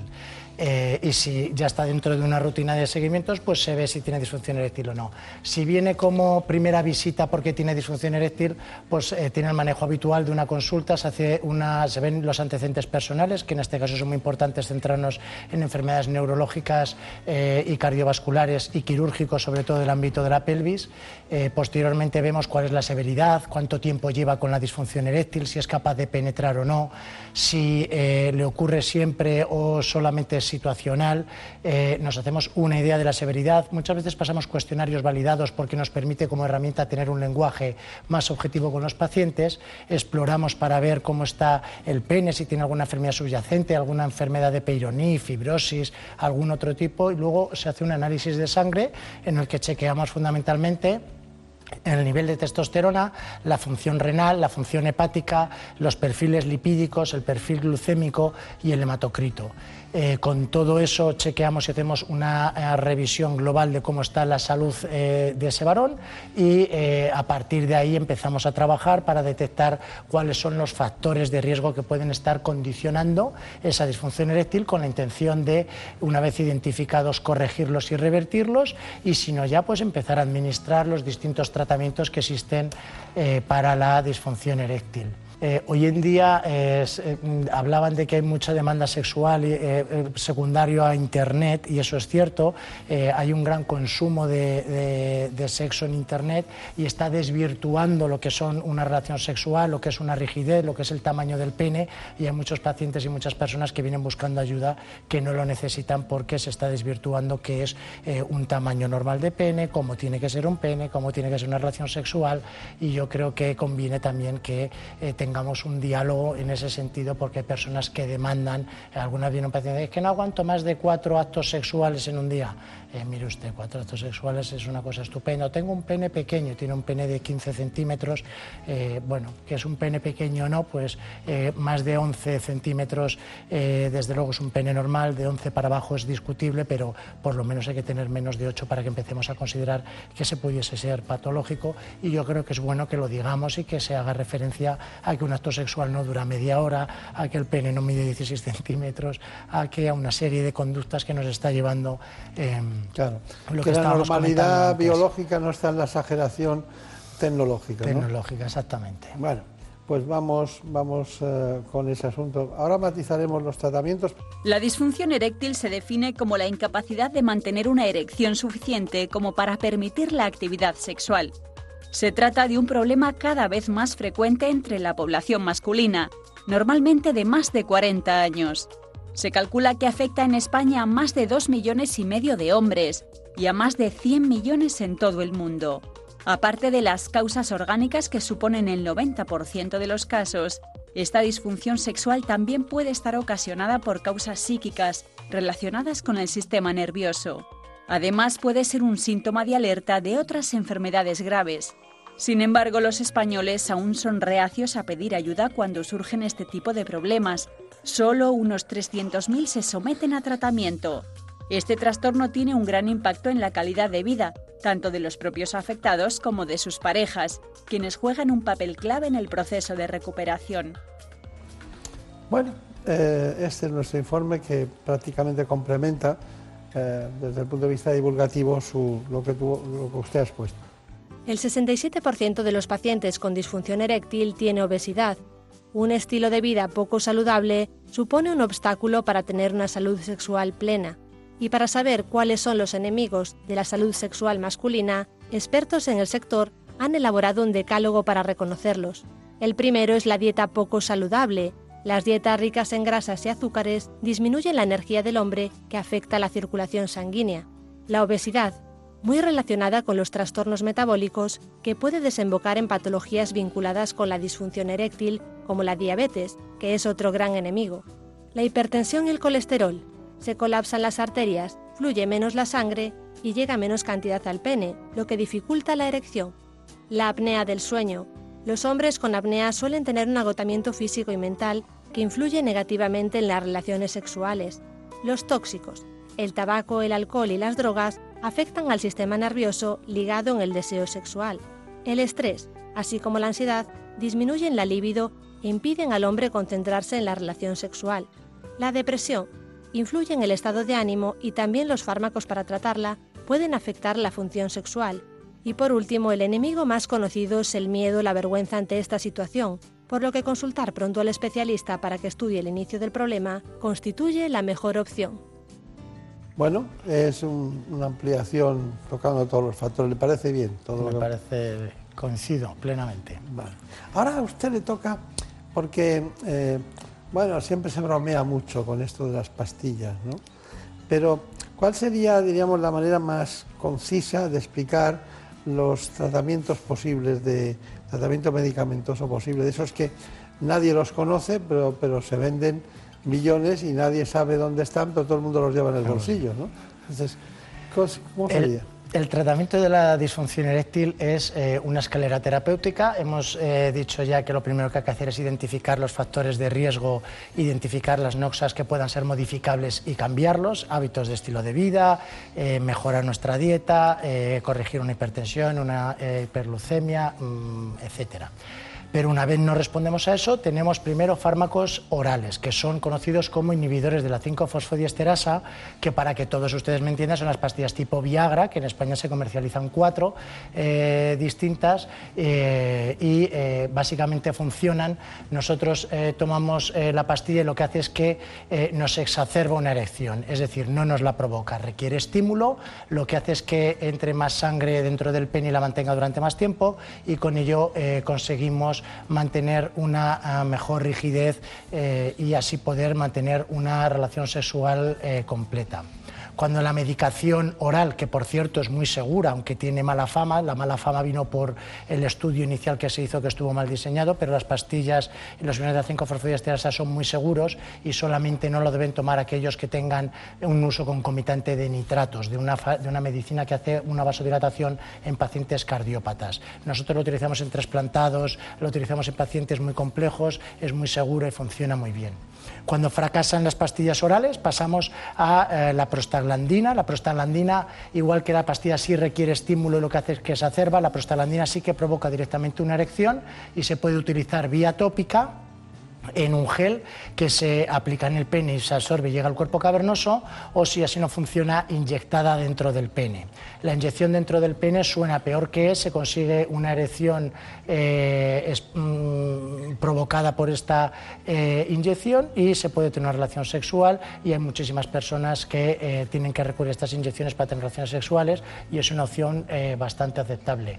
Y cuando con esto o no se consigue una eh, rigidez suficiente o las personas no están satisfechas con estas medicaciones, tenemos la posibilidad de implantar una prótesis de pene. Una prótesis de pene es un dispositivo que eh, consta de dos cilindros que se meten dentro del pene y una bomba que queda dentro del escroto. Si la persona está desnuda, nadie sabe si la tiene puesta y cuando quiere una relación sexual, eh, activando la perita, que sería como un tercer testículo dentro del escroto, se llenan de suero los dos cilindros que están dentro del pene y se consigue por un sistema hidráulico la rigidez que nos falta para poder tener la relación sexual. Una prótesis de pene no varía ni el orgasmo ni la eyaculación, es decir, la sensibilidad es la misma, el placer es el mismo, el eyaculado es el mismo, la prótesis nos aporta la rigidez que faltaría en estos pacientes extremos que no hemos respondido al tratamiento médico. De modo que el mensaje desde aquí es que la disfunción eréctil tiene solución siempre Siempre que uno quiera solucionarla, la va a solucionar, porque si eh, no conseguimos con medicación, con la cirugía implantando la prótesis de pene, lo resolveríamos. El problema está en que pues, mucha gente por tabúes, por eh, cómo me voy a poner una prótesis de pene, pues lo rechazan, aunque el número de prótesis de pene que estamos implantando hoy en día en España se está siendo exponencial. Eh, Casen Recordati lanzó una campaña a papel, eh, se llama papel, la campaña con el objetivo de concienciar a la sociedad sobre la eyaculación precoz, quizás por, porque había puesto en marcha eh, un producto en relación con eso, pero eh, concienciar a la población para que sea más feliz en todos los sentidos, pues eso me parece un logro. Dentro de esos, de esos nuevos tratamientos, eh, ¿han generado una nueva esperanza para usted en ese sentido? Han generado una nueva puerta, han traído uh, más soluciones eh, y poder ayudar a más pacientes y, sí que estamos consiguiendo ayudar a más parejas. Tenemos que decir que la eyaculación precoz no es una cuestión de tiempo. No es eh, cuánto tarda, menos de un minuto, tiene usted eyaculación precoz, más de un minuto, no tiene usted eyaculación precoz. No, la eyaculación precoz es una falta de control de la eyaculación, de modo que eh, la curva de la sexualidad disparo enseguida eh, mi aurosal y entonces eyaculo y muchas veces no son capaces ni de penetrar.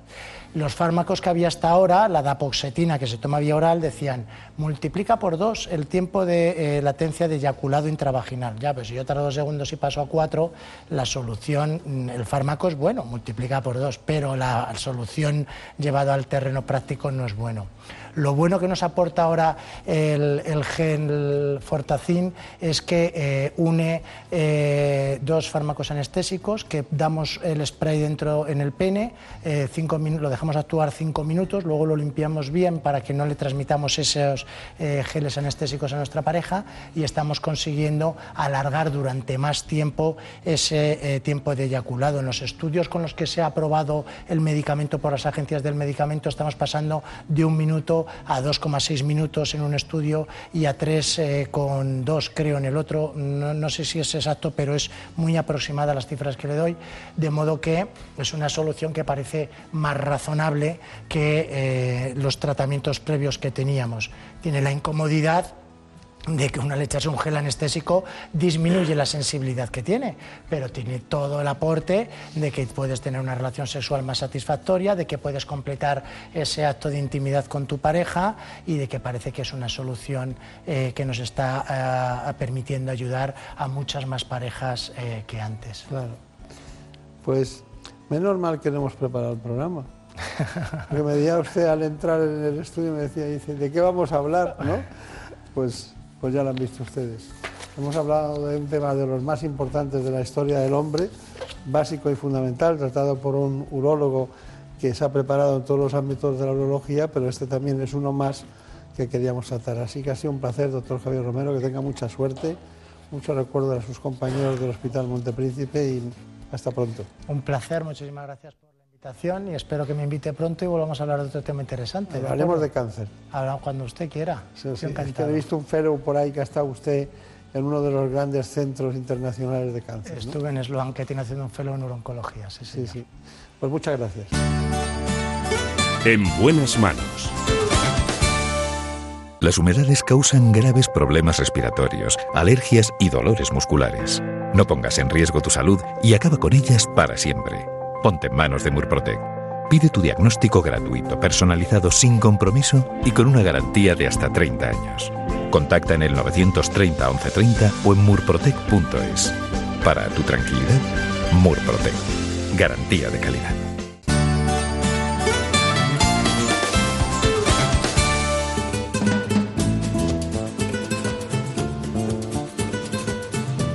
Ha llegado el momento de conocer lo que publican nuestros compañeros de La Razón en ese suplemento de A tu Salud.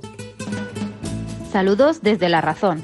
Esta semana en el suplemento analizamos el impacto que puede tener la decisión del Gobierno de financiar los medicamentos para dejar de fumar.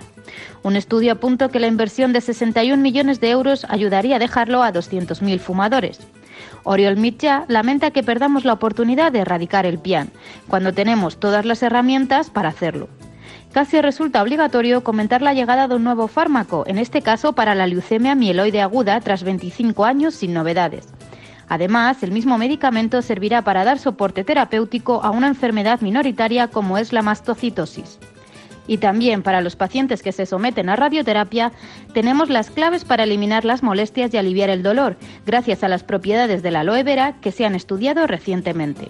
En la contra, Carlos Egea, de la Sociedad Española del Sueño, advierte que nuestros malos hábitos de descanso nos llevan a un suicidio biológico. Estos son solo algunos de los contenidos. Encontrarán más información en las páginas del suplemento a tu salud y durante toda la semana en nuestra página web www.larazón.es barra tu salud. Sin más, que pasen una feliz semana. En buenas manos.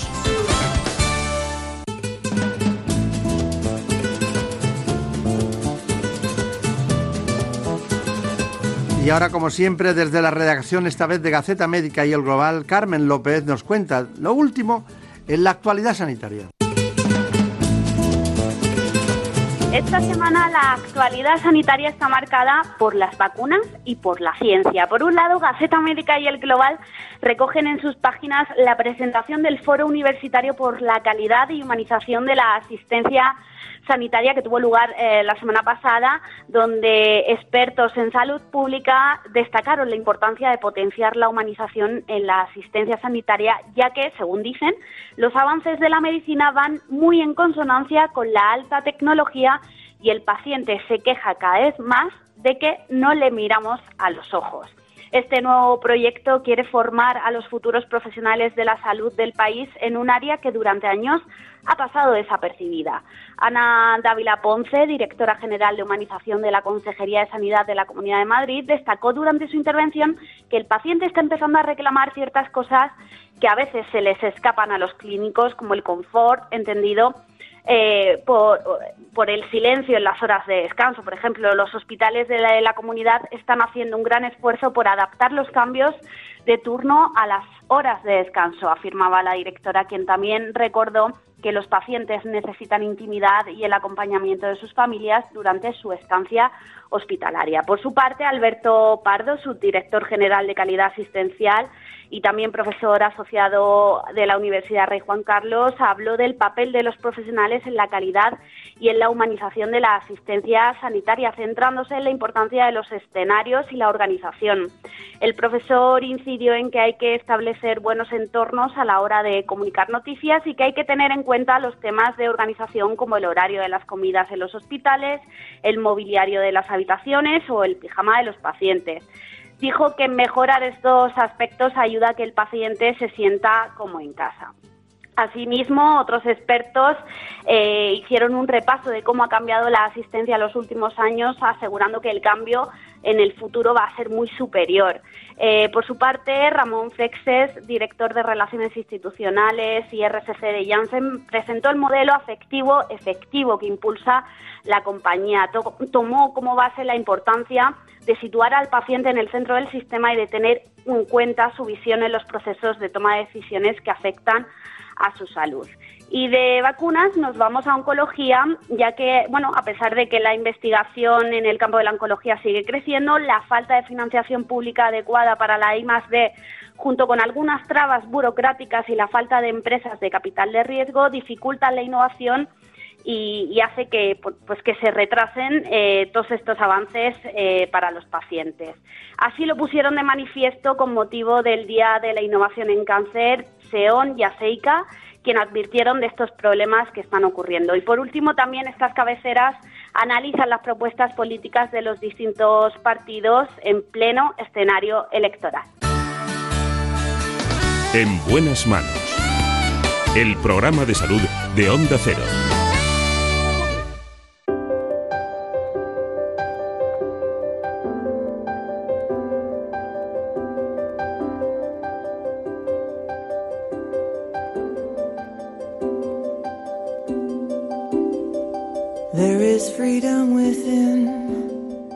Siento mucho, de verdad, en esta mañana tenerles que contar, de la mano de la doctora Celia Oreja, una serie de alteraciones que se producen en el organismo que se han dado en llamar esclerosis múltiple.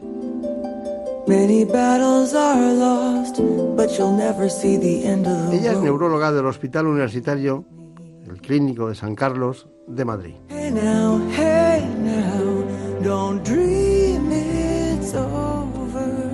Con esta neuróloga experta, formada en Alemania en su origen, la doctora Celia Oreja, vamos a conocer en profundidad la esclerosis múltiple. Antes, a ella y a ustedes les propongo este informe. En buenas manos. El programa de salud de Onda Cero. Cada año se diagnostican cerca de 1.800 nuevos casos de esclerosis múltiple en España, una enfermedad neurológica que ya afecta en nuestro país a unas 50.000 personas. Y tras los accidentes de tráfico es la segunda causa de discapacidad en adultos jóvenes. Esta enfermedad suele comenzar entre los 20 y los 45 años y por causas que aún se desconocen es tres veces más frecuente en mujeres. Entre los primeros síntomas destacan la alteración de la sensibilidad, hormigueos, fatiga, dificultad para andar o visión borrosa. Al tratarse de una patología crónica requiere un tratamiento continuo y aunque no se ha encontrado una cura definitiva, los nuevos fármacos consiguen controlar la evolución de la enfermedad. Algo muy importante es que según los estudios, un 75% de los pacientes con esclerosis múltiple cumple correctamente con el tratamiento, gracias a la relación de confianza que se establece entre el paciente y su médico. Bueno, pues tenemos que agradecer mucho a la doctora Celia Oreja Guevara que esté aquí con nosotros, es neurólogo, trabaja en el Hospital Clínico Universitario San Carlos de Madrid, pero también ha estado en el Hospital de Fuenlabrada, en La Paz, se formó en Alemania. Curiosamente, uno de los institutos eh, más importantes de Europa, el Instituto Max Planck, hizo la tesis doctoral y luego estudió concretamente la especialidad en el servicio de neurología de otro de los grandes lugares europeos en esta neurología, el clínico Bensheim de, de, de Bochum, creo, ¿no? Qué gran ciudad Bochum, ¿no? Sí, sí, está muy bien, tiene, está, sí, tiene mucha cultura, también tiene Sí. un buen equipo de fútbol, aunque tienen mejor los de al lado, pero sí, sí. En Alemania siempre hay uno al lado que tiene mejor Sí, equipo sí, de el, fútbol. el Gelsenkirchen es eh, un equipo que siempre está rival con ellos. Sí. De todas maneras, eh, mm, es- esa ciudad, recuerdo, esa ciudad había un había un museo de trenes, ¿no? En esa- Sí, hay un museo de trenes y un museo de minas, porque como esa zona es una zona industrial de los años 60, pues tienen, eh, tienen dos museos especiales, que es el de trenes y el de minas, que es muy importante porque es la zona de, de toda la vida de minería y la zona de- del acero y del carbón. Es una experta también la autora en lo que es- se da a llamar la, la Agencia Española del Medicamento, que supone el ver si los productos determinados pasan ya en la última fase para poder estar en condiciones de, de ser adquiridos por los, por los pacientes o cuando Sí. son de tipo, de tipo hospitalario, hospitalario. Mm. Fue de las primeras que se fue a estudiar fuera usted, ¿no? Sí, es verdad, sí, en mi tiempo no se marchaba nadie y no existía ni lo del Erasmus ni nada parecido Sí. y fue un poco, pues, un poco idealista. Yo quería hacer investigación y bueno, había aprendido alemán durante la carrera y un, un- un catedrático había ahí me, dijo, bueno, pues márchate a Alemania que allí se puede investigar y además te, te podemos intentar hacer alguna recomendación. Y entonces, pues nada, me marché a Alemania previamente a, a- a investigar y hacer lo que es el modelo animal de, de la esclerosis múltiple. O sea que ya desde el principio me, me dirigí un poco al mismo campo. Pues nada, del norte de Westfalia la tenemos aquí ahora en Madrid, eh, disfrutándola, porque va a hablar de algo que hay, hace falta mucha esperanza, mucho conocimiento y sobre todo tener los últimos eh, tratamientos para alargar procesos y que no lleguen esa situación ya cada vez eh, más terrible cuando hay parálisis generalizadas y las personas necesitan mucha ayuda. ¿no? Estamos hablando de una enfermedad crónica, Sí. usted me corrige, progresiva y para la que no hay cura. No, exactamente. Entonces, ¿qué hace usted? Bueno, una pues- enfermedad crónica progresiva y no hay cura. ¿Qué Pues exactamente, bueno, nuestros pacientes son jóvenes y casi todos son mujeres y nosotros lo que tratamos es de que la enfermedad no evolucione. O sea, lo que tratamos es de evitar que el paciente eh, vaya hacia adelante. Entonces, esta enfermedad se caracteriza, la mayoría de los pacientes tienen una enfermedad que se llama brotes, o sea, que tienen un episodio con distintos síntomas neurológicos, se recuperan al principio de todo, luego ya con el tiempo ya no, pero se recuperan y a lo mejor al cabo de uno, dos o tres años vuelven a tener otro episodio. De estos episodios les pueden ir quedando secuelas y además luego la enfermedad lentamente progresa. Entonces nosotros lo que tratamos es de evitar que la enfermedad progrese y de que no tengan estos brotes. Entonces los tratamientos de hoy en día van todos dirigidos a lo mismo, a que el paciente no tenga brotes, o sea, intentar que la enfermedad se pare lo más posible, que la enfermedad no progrese y luego que el cerebro no se dañe, porque esta enfermedad lo que produce son unas lesiones eh, desmielinizantes en el cerebro, que quiere decir que son lesiones que pierden la mielina y la mielina es fundamental para que los nervios funcionen y de lo que tratamos es que el, cerebro no se dañe. Entonces, igual que los de ictus dicen que el tiempo es cerebro y que hay que preservar el cerebro, pues nosotros es lo mismo. Hay que intentar que el cerebro se dañe lo menos posible para que así se preserve mucho la función del cerebro y de los nervios y así el paciente no tenga una discapacidad, porque lo más importante es que no vaya acumulando secuelas, sino acumule discapacidad, porque si va acumulando discapacidad, pues al final ya no se puede hacer nada. Claro. Eh, si usted quiere seguir, No, no. estamos aquí media hora y puede decir todo lo que sabe, que es mucho. Eh, pero dígame una cosa, tengo datos aquí que me hablan, porque me ha llamado la atención lo de la mielina, que es muy importante que la- los ciudadanos conozcan las enfermedades desmielinizantes. No solo es la esclerosis múltiple, hay otras. Sí. Y, y también es verdad que la mielina es un tipo de grasa en el que bueno hay una serie de sustancias eh, íntimamente unidas. ¿Hay algo de hereditario, de genético en este tipo de, de- de patología? Realmente no, o sea, lo único que nosotros sabemos es que hay unos determinados genes, pero que son más típicos de la raza blanca, que sí que digamos esos- genes hacen que la, la persona tenga más probabilidad de tener esclerosis múltiple, pero no es un único gen como o sea, que realmente no se hereda, sino que hay un riesgo. Cuando uno tiene tres o cuatro genes determinados Claro. tienes un riesgo, pero hereda- heredarse no se hereda. Claro.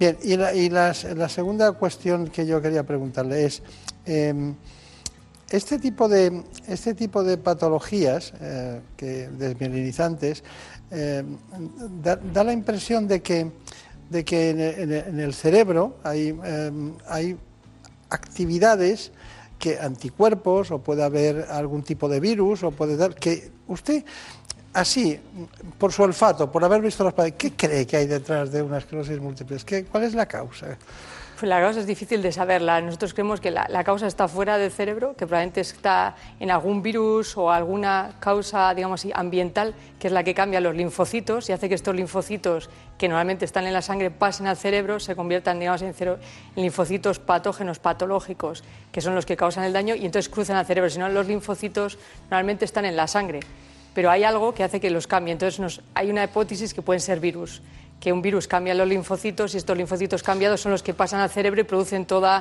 la son- inflamación, desmielización Claro. y todo. si son virus es mala suerte verdad No, si son virus, sí. No se sabe lo que es, no se sabe si son los virus, si es el medio ambiente. Claro. Ahora se está hablando de las bacterias del, del intestino, que pueden ser bacterias del intestino. No se sabe exactamente qué es lo que produce. el- Estamos muy en el intestino para todo Sí, sí, últimamente. sí, es verdad, ¿eh? Sí, es curioso. Bueno, eh, esclerosis múltiple. El, el paciente cuando llega a la consulta, llega a la consulta por primera vez, llega porque sabe que tiene ya una esclerosis o puede tener algo mal, o llega por un síntoma determinado. ¿Cuál es? ¿Cómo, cómo debutan en la consulta? Sí, normalmente llegan por un síntoma determinado. Pocas veces llegan porque ya con el diagnóstico. En general, lo más frecuente que llegan es porque tienen visión borrosa, porque como son personas jóvenes, de repente un día se han levantado y ven que ven borroso o que ven doble y van al médico de cabecera que directamente les suele mandar al neurólogo. Eso es lo más frecuente. Y luego el otro tipo de síntomas que son frecuentes son alteraciones de la sensibilidad en los brazos o en las piernas que suelen durar varios días. Entonces, normalmente ahí o van al médico de cabecera o van al traumatólogo. Y entonces ya del traumatólogo, del médico de cabecera, nos lo mandan a nosotros, pero realmente cuando viene a nosotros casi nadie sabe que tiene una esclerosis múltiple. Los pacientes nadie piensa que puede tener una enfermedad de este tipo, porque no es tan conocida como uno piensa. Claro, claro, claro. Siempre se piensa más que es una cosa de espalda, una hernia o alguna cosa de ese tipo. Ya. Y, pero la- la- cuando se, hay otro momento importante, uno, visión borrosa debe ser uno de los más frecuentes, pero para, para llegar a la consulta, pero hay un momento que es cuando eh, les dan el diagnóstico, ¿no? Sí. Ahí es un drama, ¿no? Sí, bueno, sí, es bastante, sí, es bastante difícil. O nosotros intentamos ya cuando la primera vez les vemos con los síntomas, ir encauzándoles de que va a ser una enfermedad neurológica y de que va a ser una enfermedad crónica, y les decimos de momento que no miren a internet porque si no empiezan a, ver muchas cosas y luego, pues sí, más de uno cuando le decimos el diagnóstico, pues hay muchas personas que lloran o que se quedan un poco chocadas, que no saben qué preguntar. Por eso nosotros normalmente hacemos dos consultas. En una donde les explicamos qué es la enfermedad y qué les va a suponer en su vida y qué va a suponer una enfermedad crónica, si van a poder tener hijos, cómo va a ser su vida laboral. Y luego hacemos una segunda consulta, normalmente a las dos semanas, donde les hemos dado un tiempo, esas dos semanas, para pensar y para hacer preguntas. Y cuando vienen ya nos hacen preguntas. Probablemente cuando hacemos, damos el diagnóstico no suelen hacer muchas preguntas porque se quedan un poco así pensativos y quedan, claro, normalmente es debemos decir que es una enfermedad crónica cuando uno tiene 30 años y que es una del, del cerebro, pues la verdad es que asusta a muchos pacientes. Claro.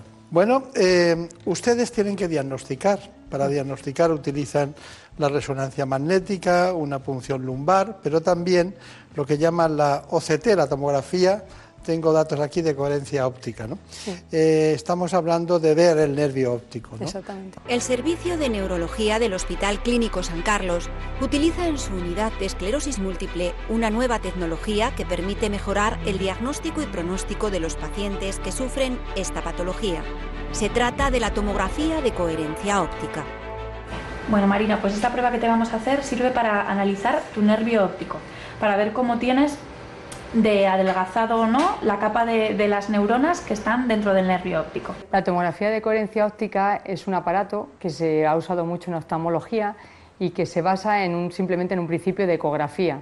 Entonces, eh, este aparato para lo que nos sirve a nosotros es para ver sobre todo el nervio óptico. Entonces, el nervio óptico es un nervio que no está recubierto de mielina y que se afecta muchas veces en los pacientes con esclerosis múltiple. Sigue aquí colocada y ahora mi compañera, la doctora González, te va a hacer un análisis de la mácula. Hola Marina, pues vamos a hacerte la segunda parte, ¿vale?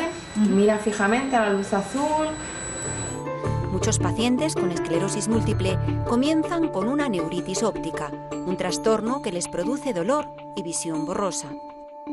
Nosotros podemos hacer un diagnóstico y un diagnóstico diferencial de los pacientes que tienen una neuritis óptica como consecuencia de una inflamación y que van a tener una, esclerosis múltiple o si es una neuropatía óptica como consecuencia, por ejemplo, del cierre de un vaso y una patología vascular. No solo lo usamos en pacientes que no tienen tratamiento, lo estamos empezando a usar en pacientes con tratamiento, porque así vemos si el tratamiento está realmente haciendo una función en el paciente. O sea, nosotros sabemos que por historia natural, un paciente no tratado, cada vez el nervio óptico va teniendo menos fibras, menos fibras, menos fibras, hasta que llega una atrofia. Nosotros al paciente le damos un tratamiento y entonces podemos comparar de un año a otro y vemos si está realmente perdiendo fibras o no está perdiendo prácticamente ninguna o lo está haciendo muy despacio. De tal forma que nosotros podemos utilizar este, la tomografía de coherencia óptica para ver si la respuesta al tratamiento es buena o si la respuesta al tratamiento no es buena. Bueno, pues la tomografía de coherencia óptica. Es, estoy seguro que hay mucha gente que no sabe, lo, no sabía lo que, lo que era y que ustedes utilizan. Eh, pero resonancia magnética, punción lumbar y, y ver el, el, nervio óptico. Si tuviera que prescindir de dos, de, de, ¿con cuál se quedaría de las No, tres? es difícil prescindir de dos, ¿eh? Hombre, eh, digamos, es clave la resonancia magnética. O sea, si solo puedo hacer una, la resonancia magnética Claro. claramente. Sí, claramente. Y la clínica. Y la clínica, eso siempre, eso siempre, porque si no tenemos el síntoma no sabemos lo que tiene el paciente. Bueno, la punción lumbar no viene mal, no viene Exacto. porque la, te quitas de encima muchas sí, cosas. sobre todo para el diagnóstico diferencial. Claro, para descartar. Y finalmente lo de... Es La casi- tomografía es, nos sirve para cuando hay, por ejemplo, diagnóstico diferencial con un paciente que ve borroso y no está claro si es una cuestión del nervio o es una cuestión del ojo. Sí. Y luego, para, sobre todo para el seguimiento, nos sirve también mucho. Está bien. Hemos querido conocer lo que opinan los, los pacientes que están agrupados en la Asociación de Esclerosis Múltiple Madrid y hemos a- acudido a, a un centro y ahí estaba Ana, concretamente Berceo. Cuando llega un paciente nuevo a la asociación o un familiar, lo primero que hacemos es concertar una cita, una entrevista, para contar un poco qué hacemos, cómo trabajamos y que ellos nos puedan trasladar su situación y las necesidades que pueden tener en ese momento. Y a partir de ahí diseñamos una estrategia de intervención individualizada y diseñada para cubrir las necesidades de esa persona o de esa familia en ese momento.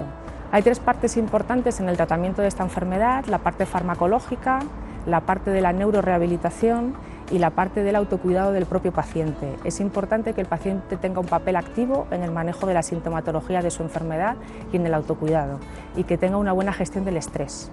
Esta es una enfermedad eh, crónica, de larga duración y hay periodos de estabilidad y periodos de cambio. Es en esos periodos de cambio donde es importante prevenir e intervenir.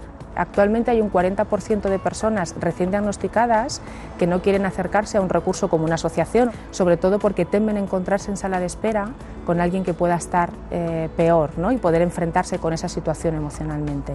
Es cierto que luego cuando vienen te cuentan, jo, si yo lo hubiera sabido antes, eh, lo que podéis hacer o la orientación que puedo encontrar y el acompañamiento que puedo encontrar no solo a nivel profesional, sino con los otros pacientes que me encuentro en sala de espera, hubiera venido antes. Buscar información, tener un papel activo en el manejo de la enfermedad, eh, contarlo a las personas cercanas, tener el apoyo del entorno, facilita la convivencia con la enfermedad y facilita un buen afrontamiento de la enfermedad. Bueno, la- se transmitía mucha paz, pero había det- detrás hay mucho sufrimiento. ¿no? Exactamente. Eh, ¿Es cierto el dato que afecta a 50.000 personas en España? Sí, exactamente. Sí. Y es cierto que cada año se detectan 1.800 nuevos Sí, casos. es, es cierto, sí. sí. Cada eh, vez más, ¿eh? ya. Yo creo que nos estamos quedando cortos en las cifras. Bueno, es posible. Dígame una cosa, ¿qué, ¿cómo las tratamos? A ver, ¿cómo tratamos? Pues el paciente, hay que, lo primero es que hay que tratarlo desde el principio. O sea, antes se esperaba a ver qué pasaba y tal, y eso ya no. O sea, como he dicho antes, el tiempo cerebro, hay que tratarlo desde el principio. O sea, en cuanto se diagnostica, hay que tratar al paciente, porque eso evita que el cerebro se vaya dañando. Y luego para tratarlo, digamos, si tenemos dos tipos de tratamiento, cada día, como tenemos lo que llamamos el tratamiento personalizado, lo que se trata es de a cada paciente darle el que, el que le está más adecuado. No todos tienen que tener todos los tratamientos, ni todos, ni un tratamiento para todos. Entonces tenemos lo que se llaman dos líneas, y la primera línea es cuando el paciente empieza con la enfermedad, que son tratamientos que tienen una eficacia moderada, pero no tienen prácticamente efectos secundarios, o sea que tienen pocos efectos secundarios y el tratamiento el paciente los tolera bien y normalmente pues le permite seguir trabajando y normalizando su vida. Y luego tenemos lo que ya se llama una segunda línea, que es cuando el paciente, falla a la primera línea, cuando tiene algunos problemas, pasamos a tratamientos que son un poco más agresivos, que son más eficaces, pero también pueden tener más efectos secundarios. En total tenemos entre todos 12 tratamientos y cada uno se diferencia pues, o por la eficacia, por los efectos secundarios y luego por la forma de tolerar los pacientes. Tenemos tratamientos orales, tra- tratamientos intravenosos, tratamientos inyectables y es muy importante que cuando nosotros hablamos con el paciente, el paciente decida también su tratamiento. Primero le informamos para que ellos sepan de qué, va la cosa y luego cuando ellos tienen la información tienen que, tienen que estar de acuerdo con el tratamiento que vamos a dar, porque es- eso no, si el paciente está de acuerdo, se lo va a seguir tomando. Si el paciente no está muy de acuerdo o no lo quiere, no se lo va a tomar. Y entonces al final no es eficaz. Un tratamiento que no se toma no es eficaz. Entonces por eso es muy importante. Entonces, como hay mucha variedad de tratamientos, eso es un poco como un arte, hay que ver a cada paciente el tratamiento que le conviene y también por su forma de vida, por la forma, por si tiene hijos, no tiene hijos, tiene que trabajar, no tiene que trabajar. Entonces hay muchos factores para decidir el tratamiento. Bien, tenemos muchos factores para decir el tratamiento, pero usted tiene su manual. Sí, exactamente. Cada, cada neurólogo tiene su manual de lo que piensa que le va bien porque se entusiasma. Recibimos una noticia eh, en un determinado momento, era de un laboratorio farmacéutico que se llama Merck, Sí.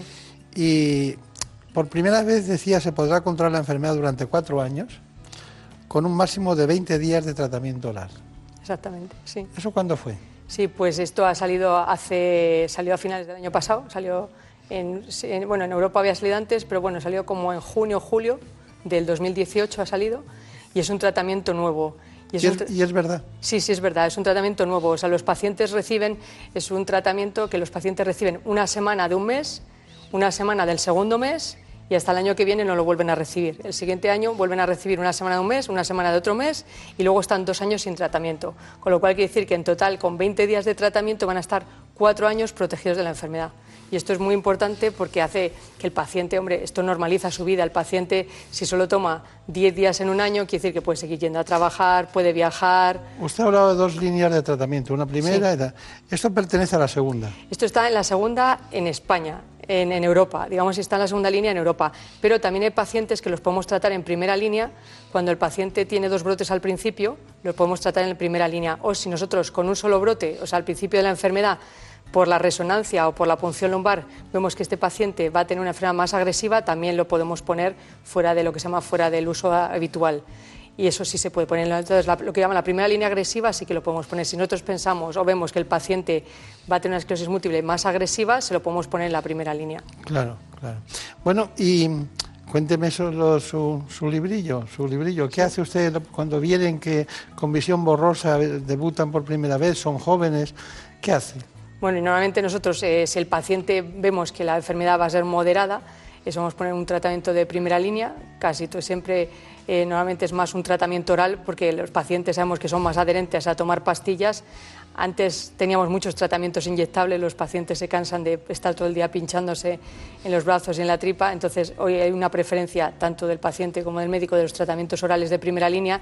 Y luego si el paciente falla, eh, cada vez los tratamientos digamos son más eficaces y tienen se tolera mejor para el paciente. Entonces, la segunda línea, un tratamiento oral como el nuevo que ha salido, es una muy buena opción.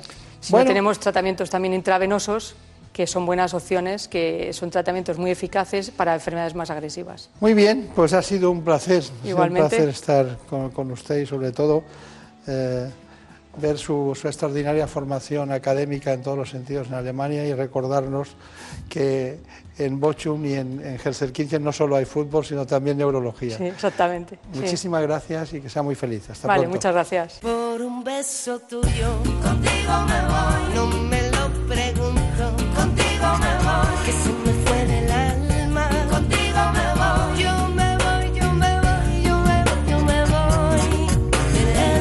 Nos vamos con la seguridad de que hemos hecho un espacio adecuado para todos ustedes. Ha sido posible gracias a los contenidos del programa ¿Qué me pasa, doctor? que se emite los domingos en La Sexta. Esa gran cadena del grupo A3 Media. Aquí en Onda Cero me han acompañado con todos ustedes Marta López Llorente. Ella lleva la producción.